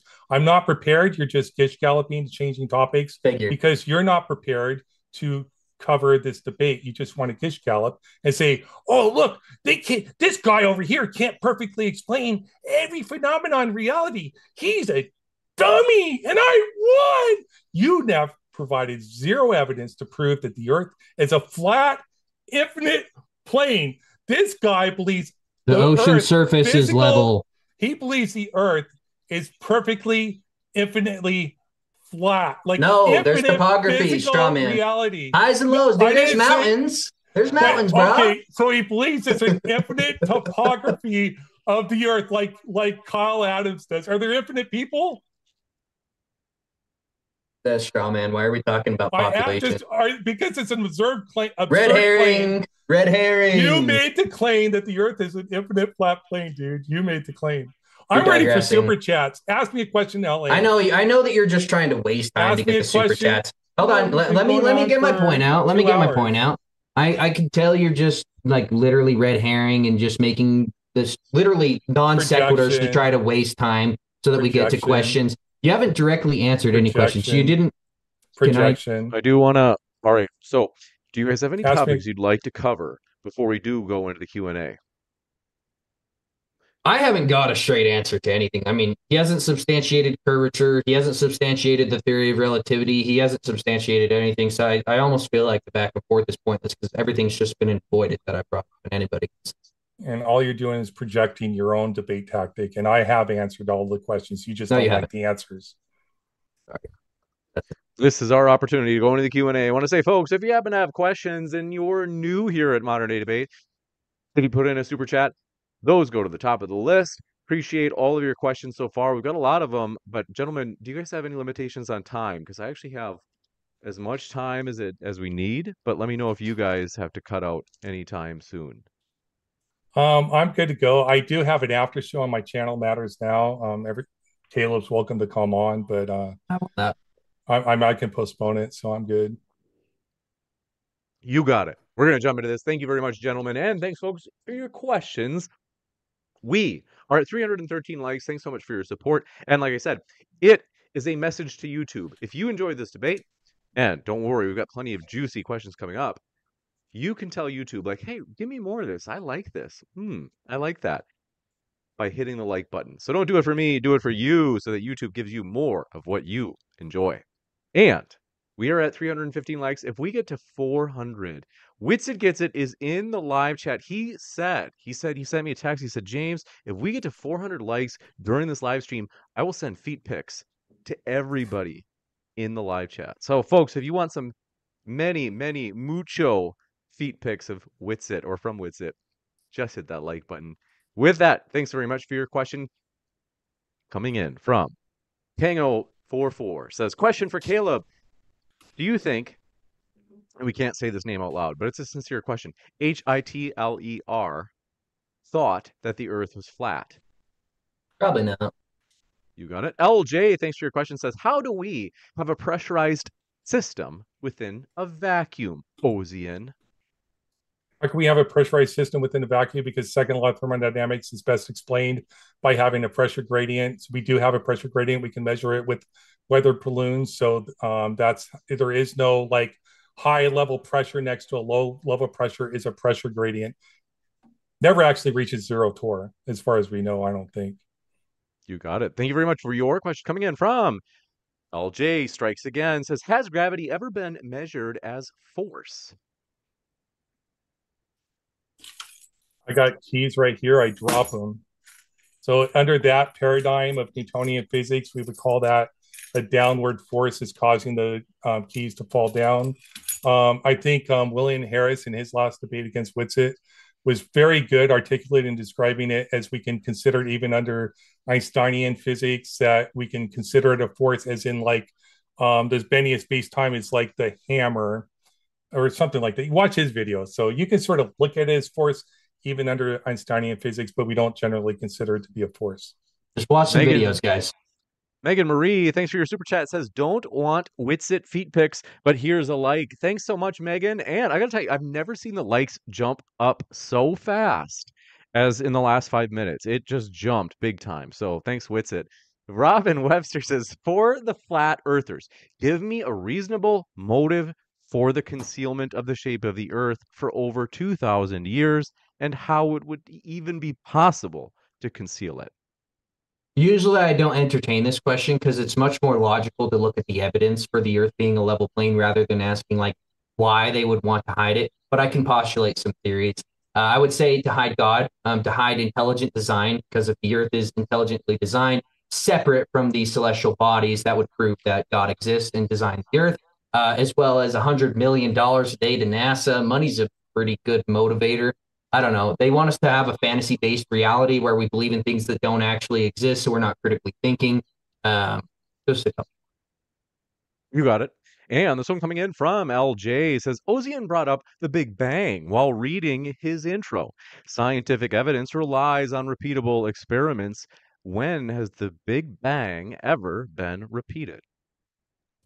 Um, so we don't have to repeat uh, the Big Bang to be able to repeat the Um, empirical testing we've done to confirm that the Big Bang is lo- most likely explanation. Um, so all the Big Bang is talking about expansion from a hot dense states, I guess. I'm not a perfect, I'm not an expert on it. And what we've seen is the cosmic background radiation and um, um, redshift. So that explains expansion in the Big Bang theory. Uh, we could hypothesize, so people often like strawman a little bit with the singularity. The singularity is a, a mathematical artifact. If we apply like the theory of relativity fully to the Big Bang, go backward in time, we would have to get to a, a, a dense state where it actually forms into a singularity, but that's more a hypothesis uh, based upon the theory of relativity. But what we do know is that gravity um, breaks down at quantum states, and we don't have a full theory of gravity, so under quantum gravity. So it may be the case that maybe it doesn't reach a singularity. We just don't know beyond the state of expansion. So we don't have to re-see the Big Bang. We just have to be able to perform the tests that measure the results based upon that hypothesis, which we do all the time. Can I make a note? Just, just a quick note. Is that cool? I'd recommend really everybody look up. Pithy. Yeah, yeah. I'd recommend everybody look into the book called Seeing Red, written by Halton Arp. Debunking redshift and blue shift in the modern form. So I just recommend people look at that book, and you can debunk everything. Just that was- this one coming in from Kang zero four four says, question for Caleb. You have clearly learned all your talking points from flat earth memes. Do you have any real qualification? If so, what are they? Dude, straight appealing to authority fallacy. I don't need qualifications to buy the hundreds of dollars of physics books behind me and read them and understand. So Uh, appeal to authority, appeal to credentials. You got appeal it. Appeal to fringe conspiracies. Robin Webster, thanks for your super chat, said, why do flat earthers refuse to go to Antarctica when offered paid trips? This would be a way to falsify your hypothesis. Dude, give me give me the opportunity, bro. Who's who's willing to pay for me to go out to Antarctica? Send me the cash. Send me a couple of like forty, fifty grand. I'll go out there. I'll spend some time. I'll see if there's twenty-four hours done. Somebody send me forty, fifty grand and I'll, I'll go out. So nobody's offered me that. You got it. L J says, if it's a globe, why doesn't half of the Earth stay lit? Um, it's uh, the a- angle of the axes of the planet. Like it changes as the Earth rotates because of the axes. Like this. You got it. This one from Kang zero four four from New Zealand. It's always, I love pe- seeing people from around the world. It says, for Caleb, have you ever had a scientific paper published? Have you ever performed an experiment in a university or commercial lab? Have you ever worked on a commercial project involving the application of any of the sciences? Appealing to authority, appealing to credentials, saying that for me to have opinion on science, I would need to go to a scientific propagandized institution and actually do science experiments there. Is not relevant to me talking about science. Long answer is no. This one coming in from Awake in the Theater says, Globies need to stop saying that the M M X, quote unquote, disproved the ether. M M, that's M as in Margaret. Michelson Morley. Michelson Morley experiment. He said, showed that Earth is stationary. Please explain why, Caleb. Am I saying your name uh, right, they, Caleb? Yeah, yeah, Caleb. Yep. So the Michelson-Morley experiment did not experience the spin shift that they were um, expecting for the thirty kilometers uh, per second assumed rotation around the sun.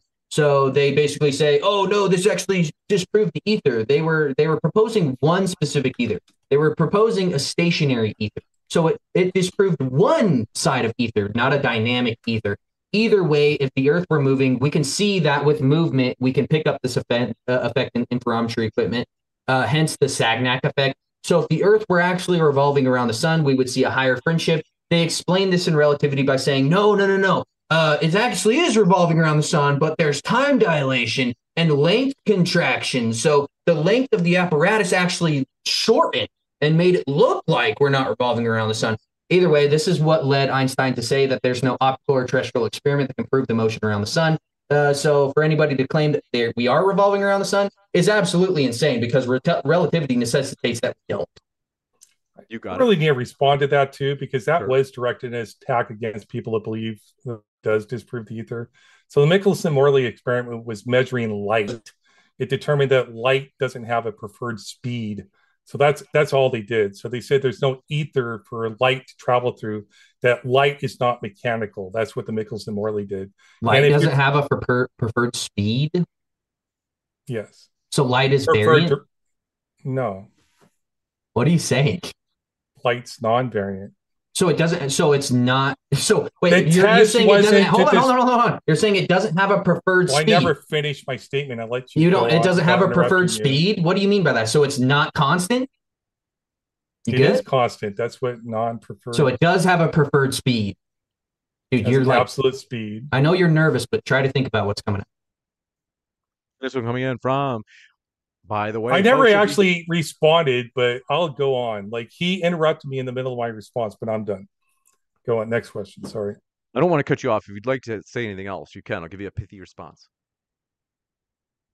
Yeah. So a lot of people do say it disproves the ether, but what they were trying to measure was the speed of light through the ether. That was it. This one from King one forty-four. Thanks very much. It says, Caleb, why do they account Why did they account of the curvature of water in tow tanks used to test boat hulls? You might not know about that, as it's not flat Earth meme. That's hilarious. So they might have done math and done a coordinate transform or a mathematical transform to assume the radius or circumference of the Earth. That doesn't in any way substantiate that they're actually accounting for curvature. So you can do measurements on the Earth and it be flat, and then transform those those observations into a mathematical equation that assumes the radius or circumference. It's called a begging the question fallacy, Kango. Next question. This one coming in from Do What Is A, folks. If you haven't yet, hit that subscribe button. We have many more debates coming up. Maybe you're like, James, I already did hit the subscribe button. Duh. Got to tell you this. We just made a new channel membership offer. If you go into the live chat and you're like, man, they, they have this slow mode on. What's going on? I don't want this slow mode. I want to be able to say as much as I want, as fast as I want. It is a ninety-nine cent membership. If you didn't know this, your membership makes you immune to slow mode. So if you want to go in chat and you want to, as fast as you can, just rapidly, please send me feed pics. Please send me feed pics. You can do that as fast as you want, and slow mode will not affect you. And that, like I said, it's ninety-nine cents for that brand new membership level. We just added ninety-nine cents. So what is that? With that, thanks very much for your question. Awake in the Ether says, Ozien, can you demonstrate a ball having three different wobbles simultaneously? It's impossible, yet science claims the Earth wobbles three different ways. Um, I'm pretty sure when we take a measurement, we only measure one vector at a time. So I don't know if it'd be possible, because you'd have to measure that vector in one instantaneous given moment at, or not within a moment period of time. So I don't know if there's a way to measure all three at once. So you got it. This one coming in from, thanks very much. Hango four four says, Caleb, please, please call Mister Beast a liar live on this stream. I don't know what they have yeah, against Mister Beast. In my opinion, Mister Beast might be controlled opposition. Definitely a liar as far as saying there's a twenty-four hour sun. Didn't use a time lapse to show that there's a twenty-four hour sun. He simply just went through the day without showing clocks or cardinal directions in the form of compasses and said, eh, the, the sun never sets here, bruh. Okay, that, that video in no way was evidence that there's a twenty-four hour sun. You need like a time lapse of the entire day. I know you just like completely adhere to anything that that guy says because it's supposedly evidence for the globular Earth, but uh, no, he definitely lied about a twenty-four hour sun. We've never observed that. There's not one singular time lapse. The ones that are purported to be true have been easily debunked. You got it. Thank you very much for this question coming in from Megan Marie. Says glass of wine and flat Earth nonsense debates. Great way to end the week. Always good to see James modding. Let's go Ozien. You have a fan out there, Ozien. This one coming in from, do appreciate it, Kango four four says, Caleb, have fun in court with MrBeast for defamation of character. This yeah, tell him sue me. Tell him to sue me. Yeah, sue me, MrBeast. I would. Juicy, to say the least. To Saka says, Caleb, stop with the generic flurf keywords and stop hiding behind that petty burden of proof cardboard wall to avoid providing evidence of your own. Yeah, I guess I'll I'll use less logic next time, guys. Sorry about that. This one coming in from Deems Traveler says, Ozien, how do you explain the first transatlantic radio transmissions going twenty-five hundred miles in the year nineteen ten? If refraction, why didn't he put that in his diary? Uh, they didn't understand refraction like we do now. I think that's a Mac. Oh, what's his name? It doesn't matter. Marconi experiment, I think, where they sent a R F signal. It's also long wave of radio and also um, bouncing off the ionosphere. They didn't understand the ionosphere was there. So a cool thing about long wave radios, because the like he, um, Caleb was talking about before about R F, it has a waveform. So as those peaks of those waveforms go up, they actually can traverse long distance, like over mountains and stuff like that, like over tall structures. And you also have the curve of the Earth that gets around. And it also tends to follow the surface of the Earth due to refraction also. Long wave radio does. It's awesome. You got it. Philly, Billy Philly twenty-two says, Ozien, how do we never see the other side of the moon if everything in space is free to spin omnidirectionally? Uh, we do see the other side of the moon. We got pictures of it. So we've spent spacecraft to the moon, and we have pictures of the dark side of the moon. So um, the the moon is in tidal lock with the Earth. So the face of the moon is in tidal lock, so it's always going to be facing the Earth. But we gone to the other side of the moon and seen it. We have pictures. Robin Webster says, opinion. I love Robin. Opposite yeah.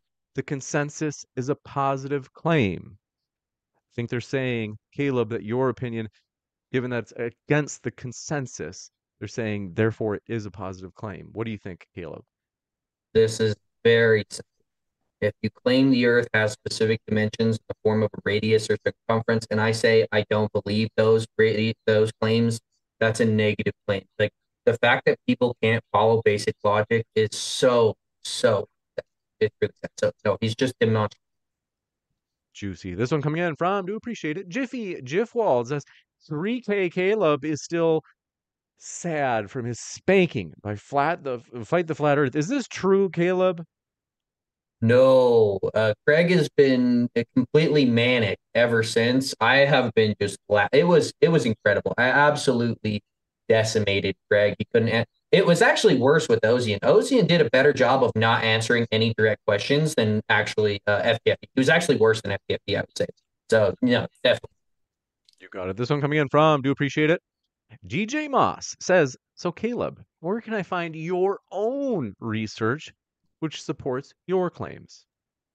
Um, oh, maybe you could use like common sense and realize that the ocean surface is not convexing at an average rate of eight inches per mile squared, necessitated by fluid statics. It's just level contained by Antarctica, acting as a shoreline to the ocean. We're like in this big pond, okay? Antarctica is like the shoreline to a lake. Water always necessitates a container. The surface of the water is always level, observably flat. Therefore, if the ocean, if the surface of the Earth is covered seventy percent by water, what can we assume? The Earth's flat. You got it. This, from Verbally Finished, says, my condolences for having to debate Caleb. Jeez, he's sitting right here. Okay. This one from Deems Traveler says, James, where's the moderation at when Ozien plays these little five-second clips that insult Caleb? So childish. Oh, juicy. Well, this isn't your grandma's debate channel, as you know, so we let a lot fly. But Yahooligan says, after show for this debate on Matters Now. That reminds me, both of our guests are linked in the description box. If you'd like to check out Matters Now, which is Ozien's show, you can. And you can also check out the link tree, which I've updated, Caleb. That is a link tree to Caleb's links in the description box, including at the podcast. Jiffy Jiffwald says, the crossrails in England need to take Earth curve into account. You lose, K K Caleb. Uh, yeah, when people put three K's in front of my name, just so everybody knows, my girlfriend's African-American, so that's like really weird for you to say that.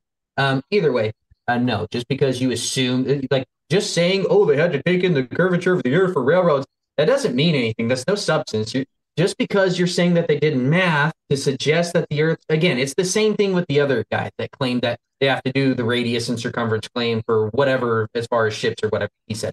It's the same thing. They could be taking real-world observations from the Earth, being a level plane, and then they could do coordinate system transforms as in the form of math equations and assume sphericity. Just assuming the Earth a ball doesn't make it a ball, unfortunately. You got it. This one coming in from Robin Webster says, Caleb, explain the time zones on flat Earth. Oh, if you actually look, if the Earth were a ball, we should have twenty-four uniform time zones, because there's a physical geometric cutoff in relation to the sun. We don't see that. We have eighteen time zones in the north and thirty-two time zones in the south. Doesn't work on a ball, completely destroying the idea that we're on an oblique spheroid revolving spinning. You got it. This com- coming in from Robin Webster again. Caleb, explain the circumnavigator's paradox on a flat Earth. Okay, so circumnavigation proves neither model. The Earth could be flat, with the all compasses updating towards the center of the Earth. You can go in a circle on a flat surface. Circumnavigation, dude. Let's go. You got it. This one coming in from Esteban Ilabaca says, Caleb, geodetic surveys do not assume flat Earth nor use plane surveying. It's all based on angle, angle measurements between three points of known distance. If flat, the angle would add up to one hundred eighty, but it never does. Uh, that's just demonstrably a lie. Geodetic surveyors use planar surveying data. They just stitch Google it together. People. I'm I'm talking. This is kind of my question. Um, so they stitch the planar sur- the plane surveying data together and assume the radius and circumference, similar to all the other times that you guys keep saying proves because they had to use the curvature of the Earth. Yeah, they use plane surveying data, which is the only type of surveying that we do in reality. So if it's the only type of surveying that we do in reality, they use the plane surveying data. They stitch multiple observations together over a long distance and assume the radius and circumference. Right. Juicy, to say the least. This one coming in from Kango forty-four says, question for Caleb. Considering the sun does not change angular size as it sets, please explain a sunset. Please don't say perspective. Uh, yeah, the sun's angular size demonstrably does change. I've actually posted a video on this on my TikTok. It does change. It changes very slightly because of the simple understanding that things at a great distance, the angular size changes slow. Things at a close distance, like my hand to this camera, changes fast. So the sun's a good distance away from an, an observer on the surface of the Earth. Hence, it will change slow. And you can measure this, and the time lapses that have been uh, purported to prove the Earth's size doesn't change have been analyzed, and the pixels, it literally does change. So that's uh, this one from Kango forty-four. Got that one. Matthew DeGregorio says, drop that I... ball. This one from Robin Webster. Ozien, explain how the Coriolis effect proves a globe. Okay, thank you, um, Robin. I, Robin was my first member on my Matters Now channel anyways. But um, so the, the Coriolis effect is best explained by the Earth rotating across the axis, and the atmosphere gains momentum, and it goes out from, I think it's a warmer to the colder. I'm not an expert on it. And as it, it goes away, as the atmos- the air moves away from the atmosphere, they spin in clockwise and counterclockwise directions because the Earth underneath it's moving. So Coriolis effect. And you can see that with the Foucault's pendulum. I should memorize like a, a theme for that if I'm going to do these more often. But um, I did read a script, but so did Caleb for his PowerPoint. And I think the audience will decide who wins. I think the poll showed um, Caleb didn't. Everybody should vote on the poll. This one from Lee Khan the Great. James, you're doing a great job, Earth and Flat. Thank you very much, Lee Khan said. I do mean James. Appreciate that. The Sacred says, only thing that matters now is only thing that matters now is Caleb not referencing a satirical article about gravity again. Ozien dodges a K O. Thanks, James. Flat Earth Fridays. Hashtag Twitter X. Uh, was that, wait, was that like, I can't even understand. So was that from Sacred? That was from Sacred, yes. So, so you post- me, hey, buddy, it's my question. Uh, so essentially, me, the satirical, satirical article that I showed that gravity is not the archaic form of mass attracting mass, uh, that literally, if you just Google, is gravity a fact? It will say, no. So, and Sacred's a flat earther. That's really interesting. Wow, that he's actually agreeing with Greg. Wow. Yeah, Sacred. Yeah, you're gonna have some problems saying that. Buddy. You got well, you one. Google, you, you Googled and posted a satirical um, article. Is gravity a fact? You you Googled and posted. A is gravity a fact?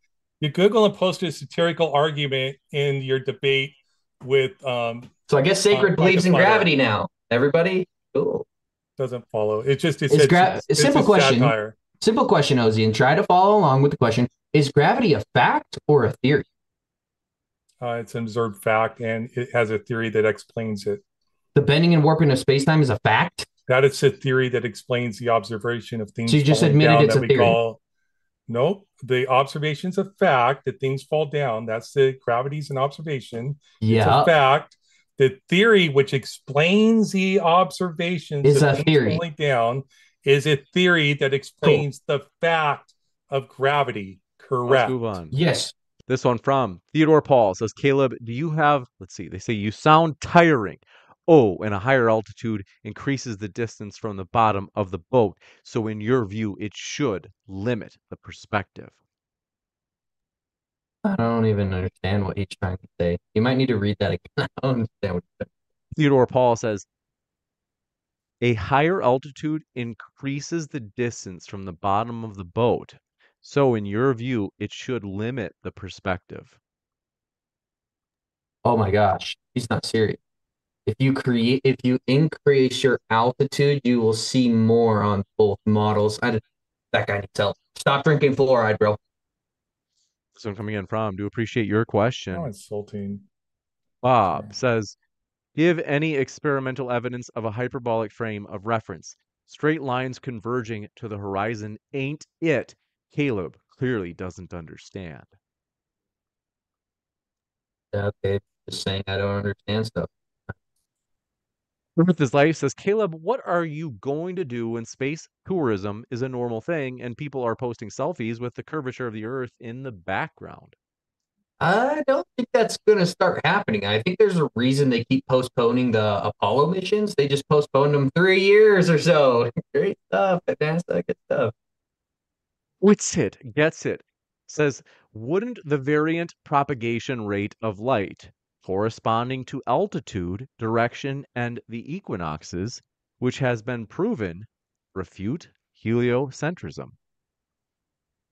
Um, it would, but science doesn't prove anything. Science is based on inductive reasoning, so he doesn't have any proof that his um, theory of relativity has been refuted. So he's talking like we would call that the Segnac effect, and I, maybe there's not a complete agreement on what causes Segnac effect, but is best explained the plus or minus V that he's describing. We have to do G P S. We have to do clock corrections on Earth due to the Earth's rotation as they reach each other. As we uh, align them to G P S times in orbit, we've been able to do these tests. So that's what he's appealing to. But um, I would need to see this supposed proof. Science doesn't prove anything. I reject his claim. Simon says, you played a belter, Ozien, a belter. Well done. Love seeing Curly Caleb squirm. Thank you.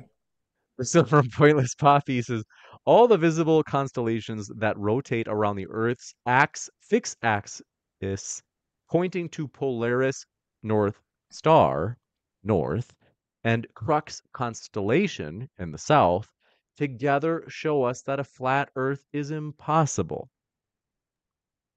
No, no. The North Star, even if there are a stationary North and South Star, guess what, guys? That doesn't work on a spinning, wobbling ball that's processing around the sun and shooting through space four point nine billion miles in a singular year with an expanding universe. We would observe something completely different, and stars would not be able to be stationary. So it's actually a refutation. You got it. This one coming in from, do appreciate it. Pointless Poppy. We got that one. Jiffy Jiffwald says, Caleb keeps running from presenting evidence. He knows he has nothing substantial to support his religious worldview. Did I say religious? I mean cultish. I've showed plenty of things. Just the assumption of fluid dynamics in and of itself suggests that the Earth's surface is level. Planar surveying suggests that the Earth is level. It's the only observations that we make as far as uh, surveying in reality. They assume the Earth is flat. I don't know. Like, don't make it awkward, bro. No need to lie. This one from Philly. Philly twenty-two says Kango forty-four needs a life. Whoa. Oh, my goodness. There's a war among the questioners. Okay, this one from Theodore Paul says Caleb needs a picture book.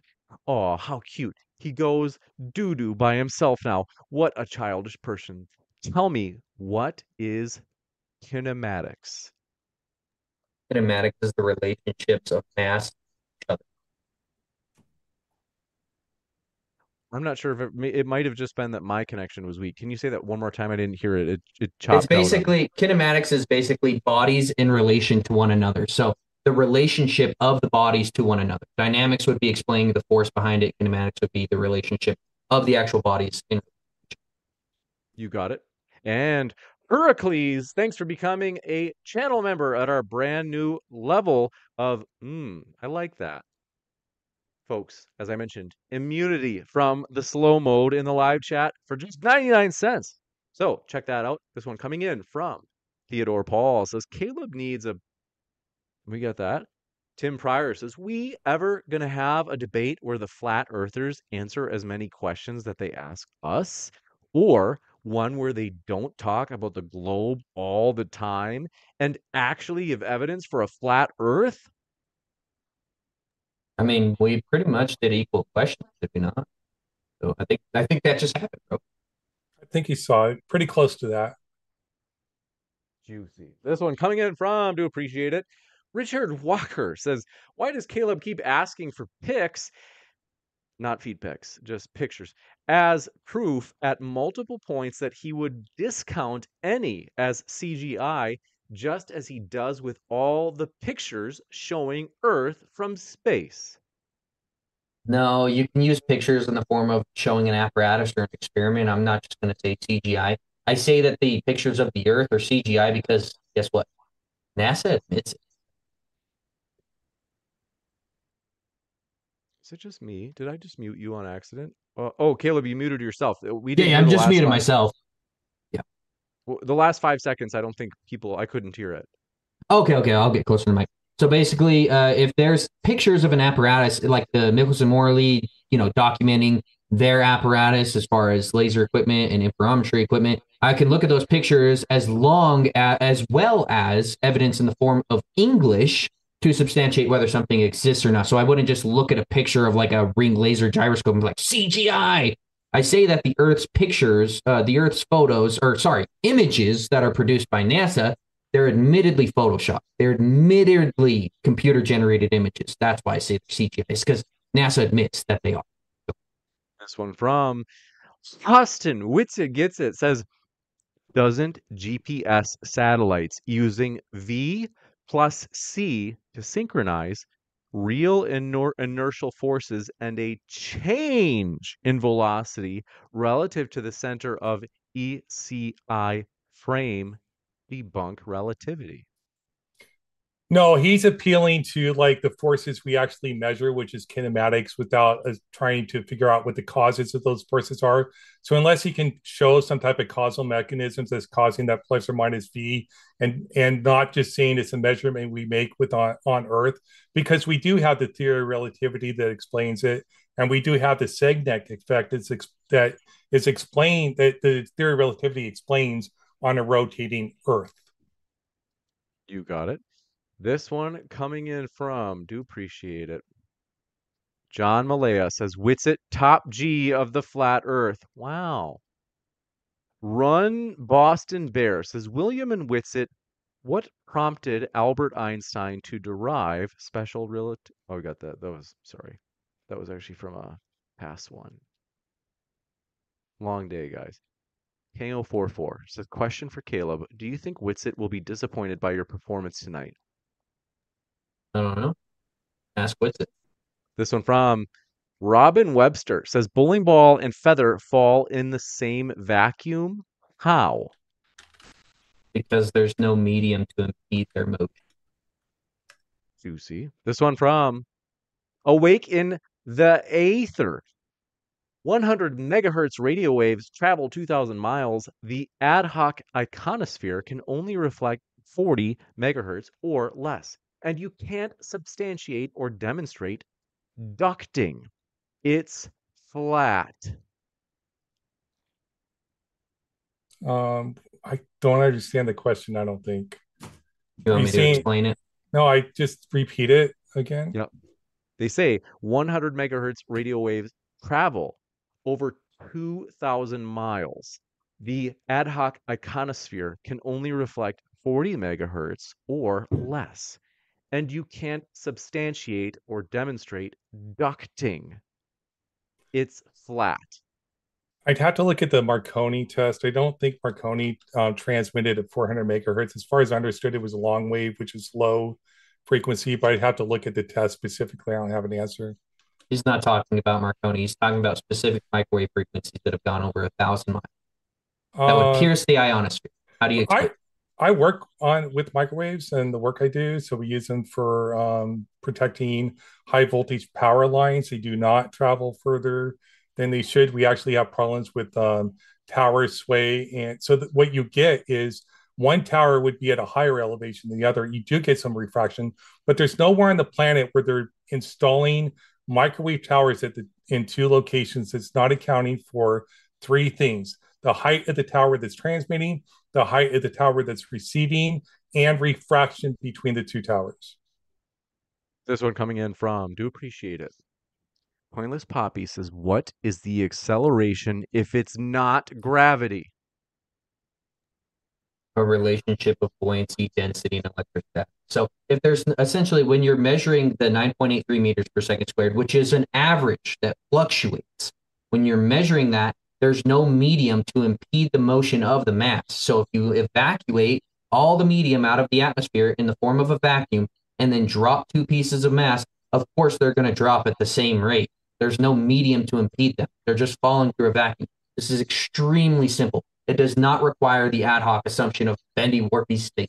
That's- but you're not explaining. You're just saying there's kinematics. There's an observation we make, and we can see the interactions, but you cannot explain what's causing the thing to happen. You have not. There's no impedance in the form of atmospheric or any gases. So there's no medium. So there's nothing to impede their motion as they fall to the earth. There's your explanation, buddy. You're just appealing to observations. You're not explaining what's causing it to happen. What's appealing to observations? Wow, I've never heard that before. That's terrible. It's not my problem. It's just called English. Your in- argument from incredulity isn't an argument to quote yourself because you don't understand my question. Okay, getting weird. Let's move on. Well, quoting you. We're coming in from three hundred ninety-eight likes. Thanks for your support, folks. Seriously, it means more than you know. We are so close. Just two more likes and so many feed picks from Witsit. Theodore Paul says, Cal, what is the equation for a two-point perspective? Uh, I think they mean Caleb. Cal? The equation for a two-point perspective? Yeah, I'm not going to be able to quote that math equation. That, that's pretty weird. I don't know. Yeah, I wouldn't know. I'd love if you showed it to me, though. I'd have to see a picture myself.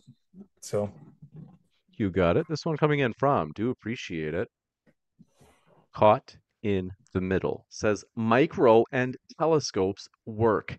There's math between mirrors. How can we see so close and so far? No one disagrees with telescope and microscope mirror math. Uh, was that okay. four? No, I think it was it's three not really, but I might be wrong. I don't know. It doesn't seem like a coherent question. Like just saying like the math from microscopes and telescopes are accurate. There's no way to deduce the distance to an object with a telescope. You got it. This one coming in from Tim Pryor says, so matter takes up space. If space doesn't exist, then ask him, where does flat Earth exist at? So this is just a, a really bad understanding of the word space. So there's one definition of space being A to B, which is a measurement of, of actual distance. And then there's another definition of space being a vacuum. Two different definitions of space there, buddy. This one coming in from, do appreciate your question, Wits It Gets It, Ozien's twin brother. I don't know if you guys know that, but they're brothers. He says, Ozien, you do realize the statement, quote, space philosophically is something, unquote, is nonsensical, right? Your religion claims space is a privation. Um, okay, I guess I'll look up the definition for space when it comes to physics. You're saying it's a uh, privation of mass and energy. My claim is that space is made up of mass, energy, and fields. So space definition, physics. Okay, what's it say? Space is a three-dimensional continuum containing positions and directions. In classical physics, space is often conceived um, in three linear dimensions. Modern physicists usually consider it with time to be part of a boundless four-dimensional continuum known as space-time. Wikipedia, the first century, I see nothing about privation. I understand what a vacuum is, but space is like everything. Everything's contained within space, everything, including me right now. Yeah, let me, let me. So he's he's specifically talking about the vacuum of space. Uh, right here, here's the definition. Uh, there is an absence of air and other gases leading to an extremely low particle density. So it's completely the opposite of what you're saying is what he's trying to get at. Particle density is mass. It's contained of mass, energy, and fields. And it's the privation of those things, just so you know. A smaller amount doesn't mean it doesn't exist. There's it's no the privation. Okay. There's no, yeah, there's zero no helping pressure. You. There's you know, no helping you. Let's I understand the language you're using, but you're using that language intentionally to confuse people. There's no place, as far as I know, that exists where there's absolutely nothing, like absolute nothing. Like no one's arguing that. The opposite of not something is a philosophical concept that we don't actually take as true. All of space has something in it. As far as I understand, it's particles, and uh, which is mass, energy, or fields. It's the lack of those things. Let's no. no. You got it. This one yeah. coming in from Tim Pryor. Says, so another debate with no flat earth evidence, and the guy is only going to talk about the globe and demand answers about the globe. Shocking. No, I, I literally gave evidence in my introduction. You should just probably go watch my introduction again. Again, guys, planar surveying, fluid dynamics. It's the default position to assume that the Earth is flat because it's the only way we observe the horizon being horizontal. It's like, I don't know. Okay. I don't know. So science, if you use a null hypothesis, a null hypothesis, uh, it's not that the Earth is flat. The null hypothesis would be, I'm going to test if the Earth is flat. The null hypothesis is, would mean my measurements are outside the, the bounds of that, so it would be not flat. The null hypothesis, you're, you're Your uh, presumption should not be any shape, let alone an infinite flat plane. This that was not in. relevant to the topic. It was. Theodore Paul says, hey, or Caleb, I teach thirteen and fourteen-year-olds, and you act like them. And a vacuum isn't strong. You're ignorant physics.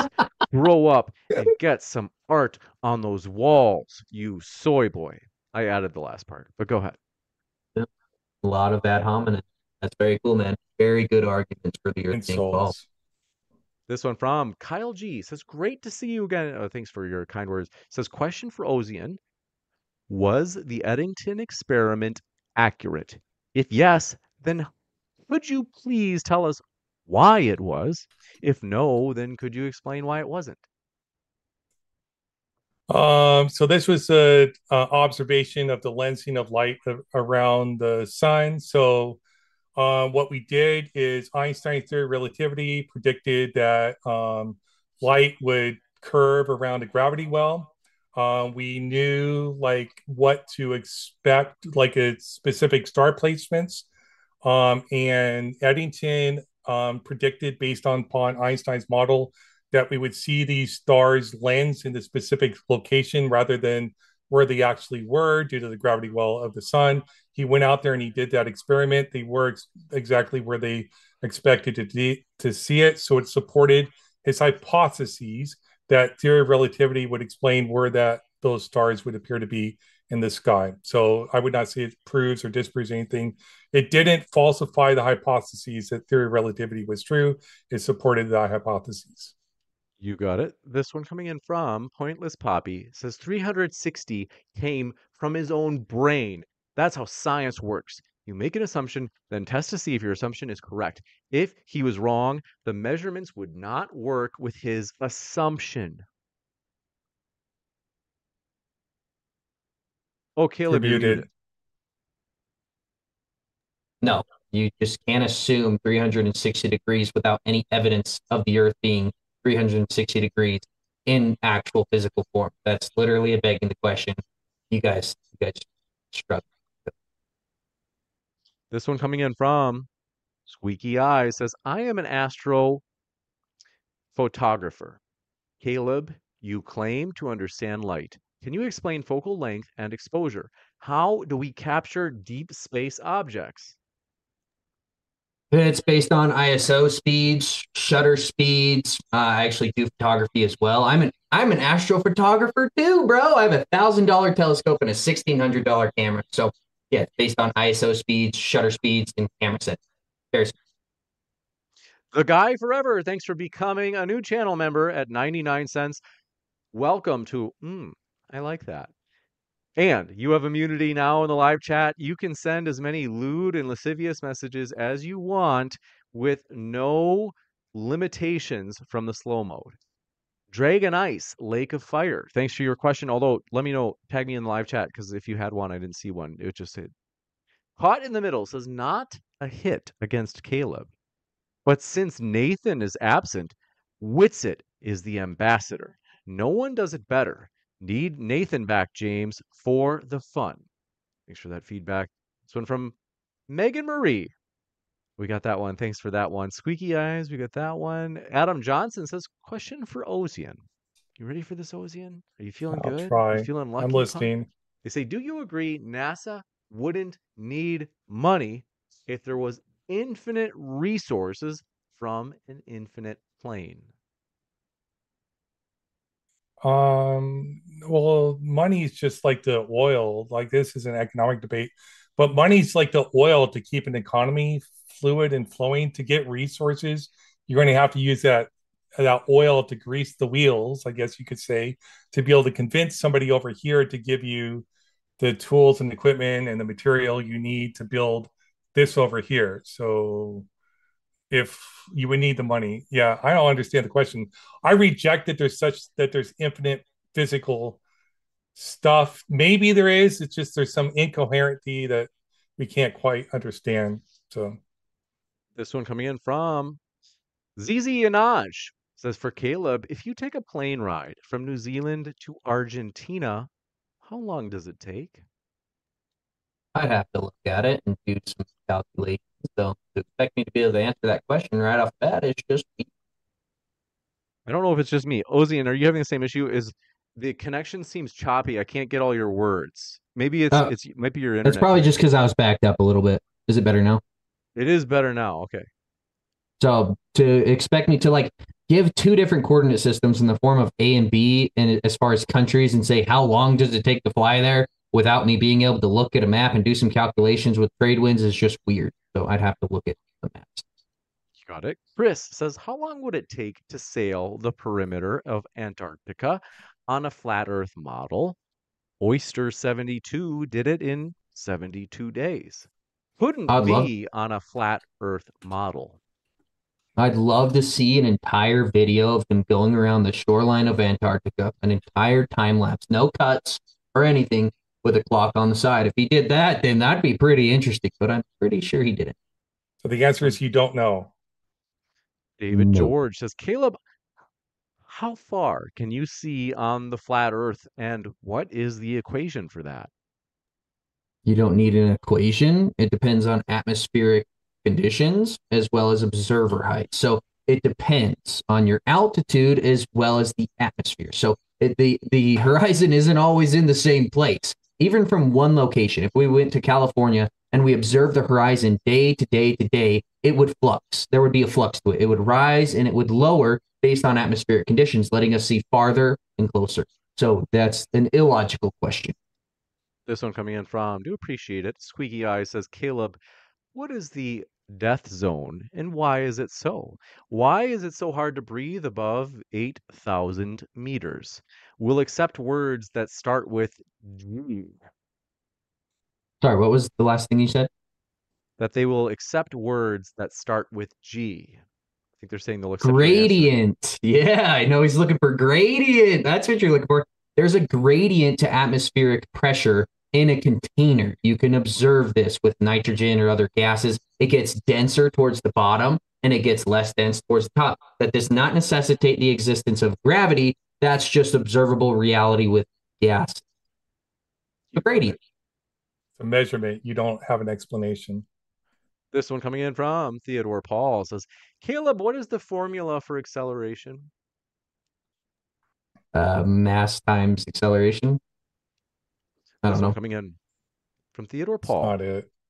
Or this one from Zero Codes says, constellations prove infinite flat Earth wrong. There's a limit to observable reality, bro, and we are not allowed to go outside that limit. No. Just past four hundred twenty likes. Thanks for your support, folks.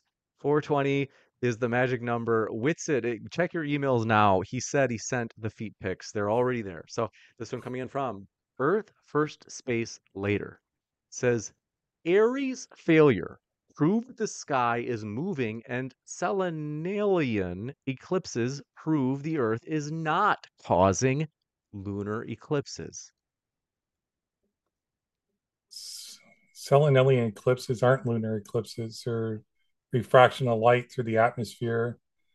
I didn't hear the first part of that. Um, I don't you understand just, the first part of that. Wait, did you just say that Selenalian eclipses aren't lunar eclipses? They're where the light is refracting through the Earth's atmosphere. No, they're a form of lunar eclipse. Yeah, they're a form of lunar eclipse, bro. You should yeah. really do your research. I understand what it is. So. No, you don't. Yes, I do. This one coming in from Bob says, Caleb, does Witsit know you're stealing his shtick? Uh, just because we say similar things to describe reality doesn't mean I'm stealing anything. That, like, to describe this, like, phenomena as flat Earth, you would have to say similar things. So no, all flat Earthers say similar things. So nobody's stealing anybody. You got it. This one coming in from J R. Caleb, you're a boss, bro. Don't entertain Ozien's emotional filibusters. My question yeah. is for Ozien. Neil Tyson says you can't see curvature within one hundred ten thousand feet altitude. Since when do you know more than him? Neil deGrasse Tyson was wrong. Um, with your eyes, you can start some, some. Most people can start to see curvature at thirty-five thousand feet above sea level. Um, you can. That's horizon curvature. Um, you, you can see forward and backward curvature by watching boats go over the horizon, so you can do it at sea level. So Neil deGrasse Tyson was talking about observations of horizon curvature, and he was wrong about the height. It becomes obvious at that height, but you can see it as low as thirty-five thousand feet above sea level. This one coming in from Theodore Paul says, what are the transform equations, Caleb? Well, I need some more specificity, brother. I, we talked about a lot of concepts. This one coming in from angle of elevation. For like the last half hour, he's been claiming that I like, ooh, the moderators are censoring me. No, we finally just got to your question. It's been a long list, so chill out, buddy. Oz, they say, Ozien, if the universe started with Big Bang to expand outward, where did the force come from to collapse inward those outwardly explosive particles into stars? If you don't know your model, I accept your defeat. Um, there was no explosion. It was expansion. We don't know um, what started expansion. We just know there was an expansion event from a densely hot space. Um, like, that's it. So I, I'm not how? sure what the question is. How do we know it? Cosmic yeah, background radiation, redshift. What's the axis of evil? Um, some claim people make about the problems with um, the Big Bang Theory. I, I'm not familiar with the actual claim, though, but I've heard it stated before by other flat earthers. I don't care. You should probably learn that if are. you're going to claim that it proves the Earth is expanding, that the universe is expanding. I never probably know what that, that is. The Earth ex- is expanding, so the universe. universe. Yeah. Okay. Um, I've heard the argument before from flat earthers. I just don't haven't looked into it. It doesn't matter. And this was my question for me. And you just asked another question that's sort of unrelated. It's related in a way. I get it. This one from Robin Webster says, great job, Ozien. And why does the sun rise at different times on Earth? I think that's for you, Caleb. Why does it rise? Because it's lowering and higher in the sky, and it's getting further and closer away from the North Pole, depending on the time of the year. This one coming in from Professor Phil Bell says, Caleb, if twenty-four hour visible sun in Antarctica is pro- proven, will you admit Earth is a sphere? It'd be interesting evidence. I wouldn't immediately just say, oh my gosh, the Earth is a ball. That's definitely not what I would do, but it would be interesting for sure, but that's never. This one from Kango four four says, question for Caleb. How do you know the Earth is seventy percent water? Is it just selective skepticism? That's the mainstream idea of how much water covers the surface of the Earth. Like, I don't know. Like, maybe it's wrong, but that's just the mainstream narrative. Mainstream science, dude. Yeah, I accept it. Sure, I can accept some and, and not all of it. Yeah, I don't Select- have to accept.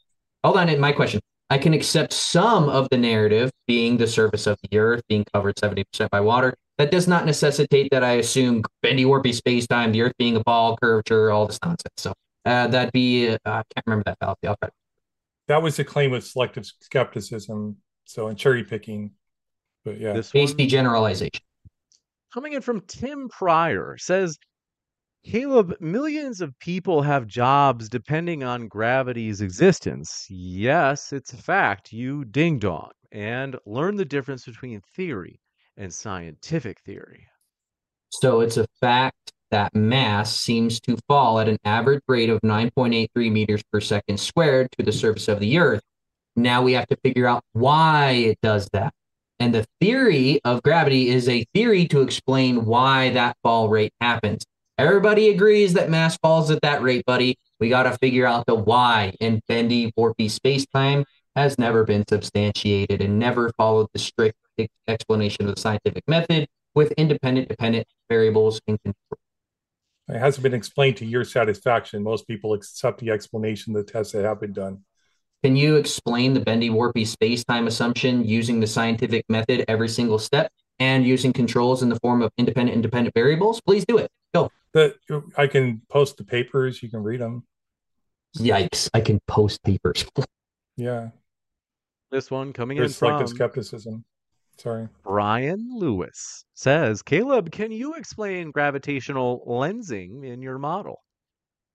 You'd have to substantiate that gravitational lensing happens. Like, you guys just, like, affirm the consequent and then ask how it happens. Gravitational lensing has never been substantiated. Again, using the strict steps of the scientific method with independent, dependent variables and controls. It's never been proven to exist in reality. It could be a form of electromagnetic retardation, things like this. But this one coming in from Sarah Jones says NASA needs to take a string of L E Ds to the moon to spell out, quote, "We are here," visible from Earth by telescope. This one from Martin Camus says, Caleb, how your how does your model explain our twenty-four hour polar nights here in Nunavik, Canada? Uh, I don't know exactly. Oh, in Canada? It's, so I assume that's very northern Canada. So the sun is on its furthest declination at the times that you're seeing that. And there's attenuation to E M F and E M R over distance, meaning dissipation in the atmosphere. So the sun is too far to push its E M R or E M F through the atmosphere to reach. You got it. This one coming in from, do appreciate it, Kennedy Carter. Flat earthers are far right grifters. Is this a psyop? I am not political. I am not right or left, so that is the lie. I think that all politics is so I don't, I'm definitely not far right. Robert Tozzi says, Ozien, how does a soda can with three times the pressure of the atmosphere pop when opened? Shouldn't gravity hold the gas down where alleged gravity is strongest? No, because at the top of the can, there's one atmosphere pressure. If you're at sea level, which and it, within the can, for that small amount of air, there's three atmospheres of pressure. The fluid in there really doesn't compress. It's a lot harder to compress fluid. So really, all the pre- compressing is that small amount of air at the top of the can. When you pull the tab, what's being released is that small amount, amount of air that's equalizing with the one atmosphere of pressure above the can. So the It's and it's a, pre, the liquid inside that's pushing it out.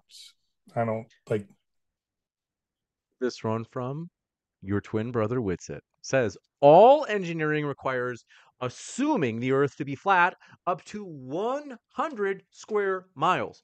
Wouldn't you need to account for curvature if Earth was actually a globe?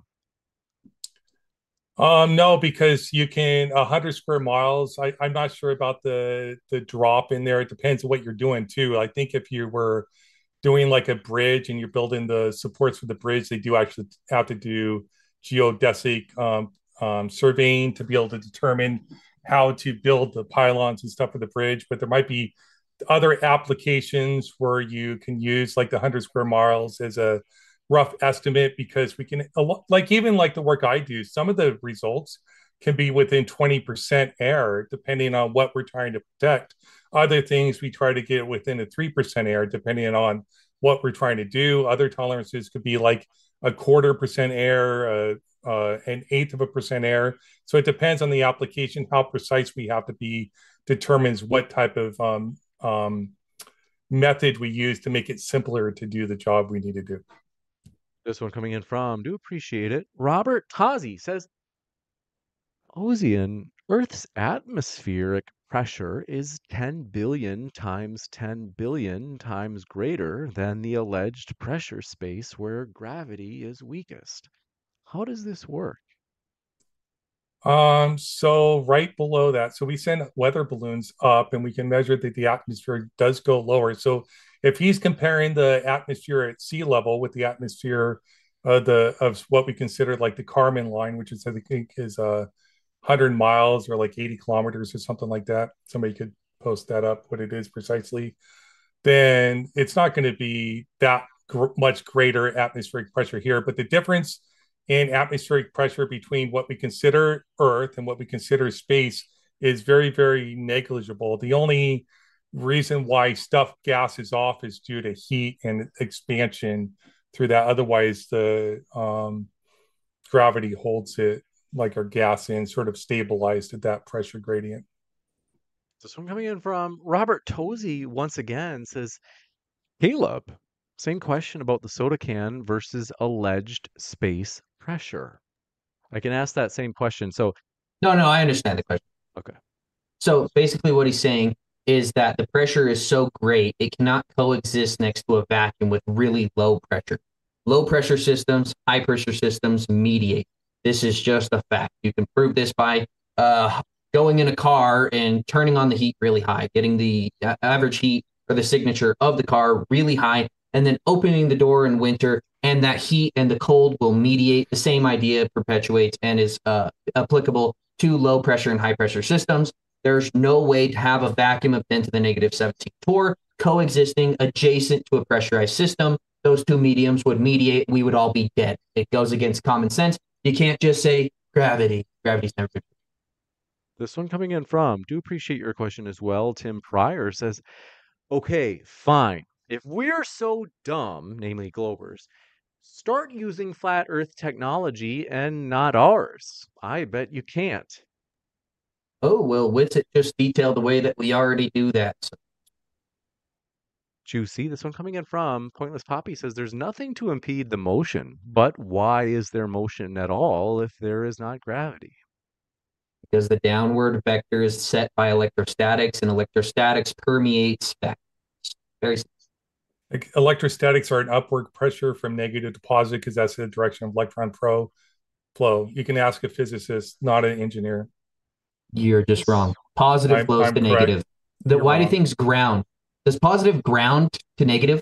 Ground can be either positive or negative. It depends. I've done it both ways. It depends on the application. It doesn't matter. Yeah, you don't understand electricity. I do Let's understand it. I do it for a living.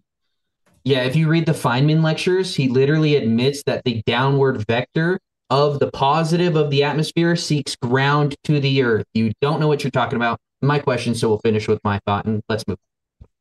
This one coming in from Beams Traveler says, Ozien ionosphere affects waves above forty megahertz.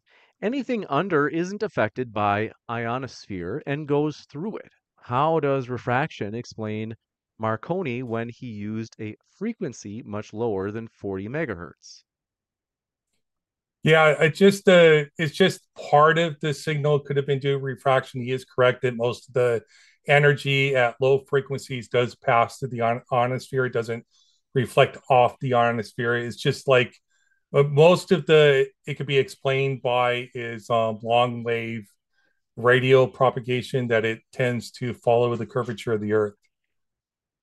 You got it. This one coming in from Tim Pryor strikes again, says, the point is, when we give evidence for the globe, we don't talk about flat Earth. When you try to give flat Earth evidence, Caleb, you talk about the globe. Get it? Got it? Good. I don't know how many times we're going to get this same question. Guys, fluid dynamics, fluid statics all suggest that the Earth is flat because of the ocean surface. Planar surveying, where we literally the only type of surveying we do in reality, assuming the earth is flat, suggests the earth is flat. Long range observations made way past the circumference and radius claim of the earth suggests the earth is flat. There's three pieces of evidence. Stop saying that. Really awkward. This one coming in from, do appreciate it, Free Free Palestine says, question to the C G I globe lovers. How do you like that, Ozien? Love stick C G I. That, stick that in your pipe. I'm thinking Creaky Blinder right now. C G I. They say, how do you verify the distance between us and Polaris at four hundred thirty-two light years ago? Why not one light year ago, Ozien? Um, there is a slight, slight change every year. I'm not sure exactly what it is, but eventually it won't be at the same spot. No, they've actually changed the distance to Polaris by like over a hundred light years. So uh, that's yeah, it, it moves. That's why I said. Coming in for or from Usmak, thank you. So this question for Caleb: if the Earth is flat, why do navigators need to know what a loxodrome is? Loxodrome. Am I saying it right? L O X O drome. I don't know what a loxodrome is. I, I, uh, it's a rum line. It's an arc crossing all meridians of longitude at the same angle. That is, a path with constant bearing is measured relative to true north. It's saying we're taking these great circles, like, and it gets further. The great circles get bigger and bigger and bigger as we get further away from true north. Yes, so us having having to update our relative position relative to our cardinal direction as far as north in no way, shape, or form suggests that the Earth's surface is sphere. This one coming in, do appreciate it. Swampy Cubes has returned. Says, for both, what specific evidence would you need to see in order to switch each other's positions? Great tonight, or great debate tonight, by the way. What do you guys think? We'll go with Ozien first. Let's put you on the hot seat, Ozien. I would need to see an infinite picture of the infinite flat plane. Mm. Wow. Okay, that's really illogical. Um, no, I would not. need to... Yeah, you can't see forever, brother. The atmosphere is opaque. It's your claim. Go ahead. What's your? What would you accept? Really weird. Uh, I would need to go to Antarctica and see if there's more land or not. But due to the Antarctic Treaty, I'm not allowed to. Or they could let me go to the North Pole. One or one of the two. I don't think that. Uh, I don't know. And also maybe fly me up in a rocket and show me the ball in its entirety, and and I'd have to sign some documents saying if they kill me, my family will get retributions. But one or the other. You got it. This one coming in from, do appreciate it. Isa Kabir says, see you in the after show, Ozien. Got to see cover ya, a lot. Pointless Poppy says, his measurements aligning with his assumption is the evidence that his assumption was right. Uh, if he's referencing Eratosthenes, then no. Eratosthenes just assumed the Earth was a ball, did math around that assumption, and said, oh my gosh, the Earth's a ball. He didn't prove anything. He just... You got it. This one coming in from, do appreciate it. Also want to remind you folks, our, our guests are linked in the description. Pointless Poppy says his measurements... Oh, we got that. Caleb, wouldn't the flight time from Argentina to New Zealand be different for flat versus globe Earth? Couldn't we just time how long the flight takes? Thanks, Ziznaj, for your question. Yeah, if the Earth were actually spinning uh, and we had to account for the Coriolis effect when flying planes for the thousand mile per hour, we would see something completely different. But they can easily catch trade winds on the way back. And, and admittedly, trade winds go in one direction towards the equator, another direction toward, uh, towards the Antarctica. So they're catching these trade winds and making up for the time. You got it. This one coming in from, do appreciate it. Ryan Lewis says, Caleb, does the sun move at different speeds on the flat Earth? Tropic of Capricorn and Tropic of Cancer have different circumferences on your model. Yep, that's why you get shorter days during the winter and longer days during the summer, because its speed has changed relative to the time. You got it. This one from Pointless Poppy says, prove that the Earth is infinite. If you can't, and we can't prove the Earth is not infinite, the answer is we don't know. Yeah, I would agree with that. I would say we don't know if the Earth is infinite, but it seems like a logical assumption. I can't prove it. No, I wouldn't. I wouldn't say positively one hundred percent the Earth is infinite, but it doesn't make sense that there's an edge to the Earth. So that's why. I, Caleb, I mean this sincerely. I recommend you go read about Zeno's paradoxes when it comes to infinities. It might help sort through that. I don't have time to explain it here, but Zeno's paradox, Z E N O. It's cool information. I'm definitely not taking literature advice from you, so I'm good, brother. Fine, don't learn logic. I don't care. Sorry.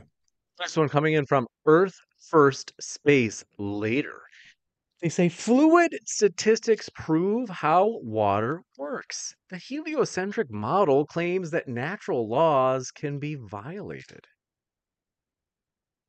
Um, nope. Um, I don't know what he means by natural laws. Sometimes they do an equivocation fallacy, where they're saying like their claims to what the experience or natural laws, but uh, physics is about natural laws. Cosmology is about natural laws. Everything we experience is natural.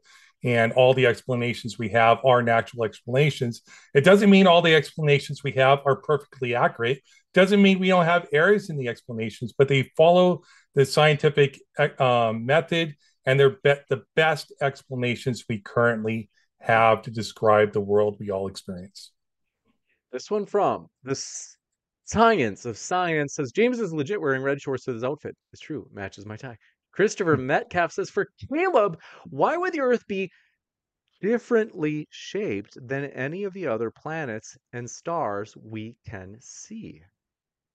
Yeah, they can be created independent of one another. So the Earth could have be, been created as a level plane, and the star, it, like it's like it's like me going to you guys and asking, well, if universes that we observe are flat, that means the Earth is flat. It makes no sense. Not everything we observe in the sky is a ball. So no, they're, they're basically what I would say to him is, how do we know one hundred percent that the Earth's surface is related to anything in the sky? There's no way to make that correlation. So the Earth was created independent of the lights in the sky. You got it. This one, do appreciate it. Tim Pryor says, way to deflect what I said, Caleb. How do millions of people have jobs depending on gravity? Answer it. Okay, they use the law of gravitation. Nobody is arguing that mass falls at nine point eight three meters per second on average. The problem is the why. I have a problem with the theory of why mass does that. So just because we all agree, so we can agree that things fall at that rate, we can use it in reality, but I don't believe the theories that describe why that fact happens. This is like extremely simple. Don't make sense. This one coming in from Robin Webster says, if global warming melts ice wall, will we slide off of the flat Earth? No, there's no edge, and I definitely don't believe in global warming. There's a lot of demonstrable evidence to show that that is not happening. I would say this if one. if if if we lived in a dome like some flat earthers claim, not Caleb apparently, then we the ice walls would have already melted. But go sorry. This one coming in, do appreciate your question from L J. It says, why doesn't Earth spin under a hovering helicopter? Uh, I think this is for you, Ozien. Yeah, yeah, yeah. It's because of the momentum of the atmosphere and the Earth, and the helicopter maintains that momentum. Um, why would the helicopter spin? The blades of the helicopter are much, much lighter than helicopters themselves. That cuts through the wind. They actually have to have a, like the rudder, the prop on the black to keep it from spinning at the same time the rotors do. You can deny it, dude, but I did work on helicopters also. Very cool. Was... So uh, so you're saying that conservation of momentum, right? Yeah. Okay, so if the if the helicopter flies up from the surface and then flies left and right, getting rid of that conservation, doesn't. Why doesn't the Earth spin under it? It doesn't get rid of it. It maintains it. But that didn't answer the question. I guess we'll move on. I did answer the question. You you just lied about the claim. It does not get rid of that conservation of momentum by going side to side. It maintains that momentum the entire time until acted upon by an equal or greater force. Moving, so if you're going um, in the direction of the rotation of the Earth, you maintain that momentum. If you go backwards, you're just subtracting that amount. You're going backwards. You're not getting rid of all of it. The law of conservation. I don't think you understand the law of conservation of momentum. So they're arguing well, you that. Explain it to me, since I'm too stupid to understand it, Caleb. Great interruption, uh, but I can't. I can. You're calling me stupid, you. So yes, I'm going to interrupt you. Why don't you just answer this the question instead of um, in, trying to imply that I'm stupid, Caleb? Just answer the question. So they're arguing that the acceleration is being conserved in the mass of the helicopter when it leaves the surface of the Earth. If you do independent motions in all directions, that energy is no longer being conserved. Your argument should then be that the atmosphere moves in lockstep with the axial rotation. That's what you'd have to argue. I did say and that. And that's illogical. So how do you and, know that? Why does wind th- move north, east, south, and west then? Why doesn't it just all move east? I think he meant it maintains the momentum and not the acceleration. And wind does go in all directions.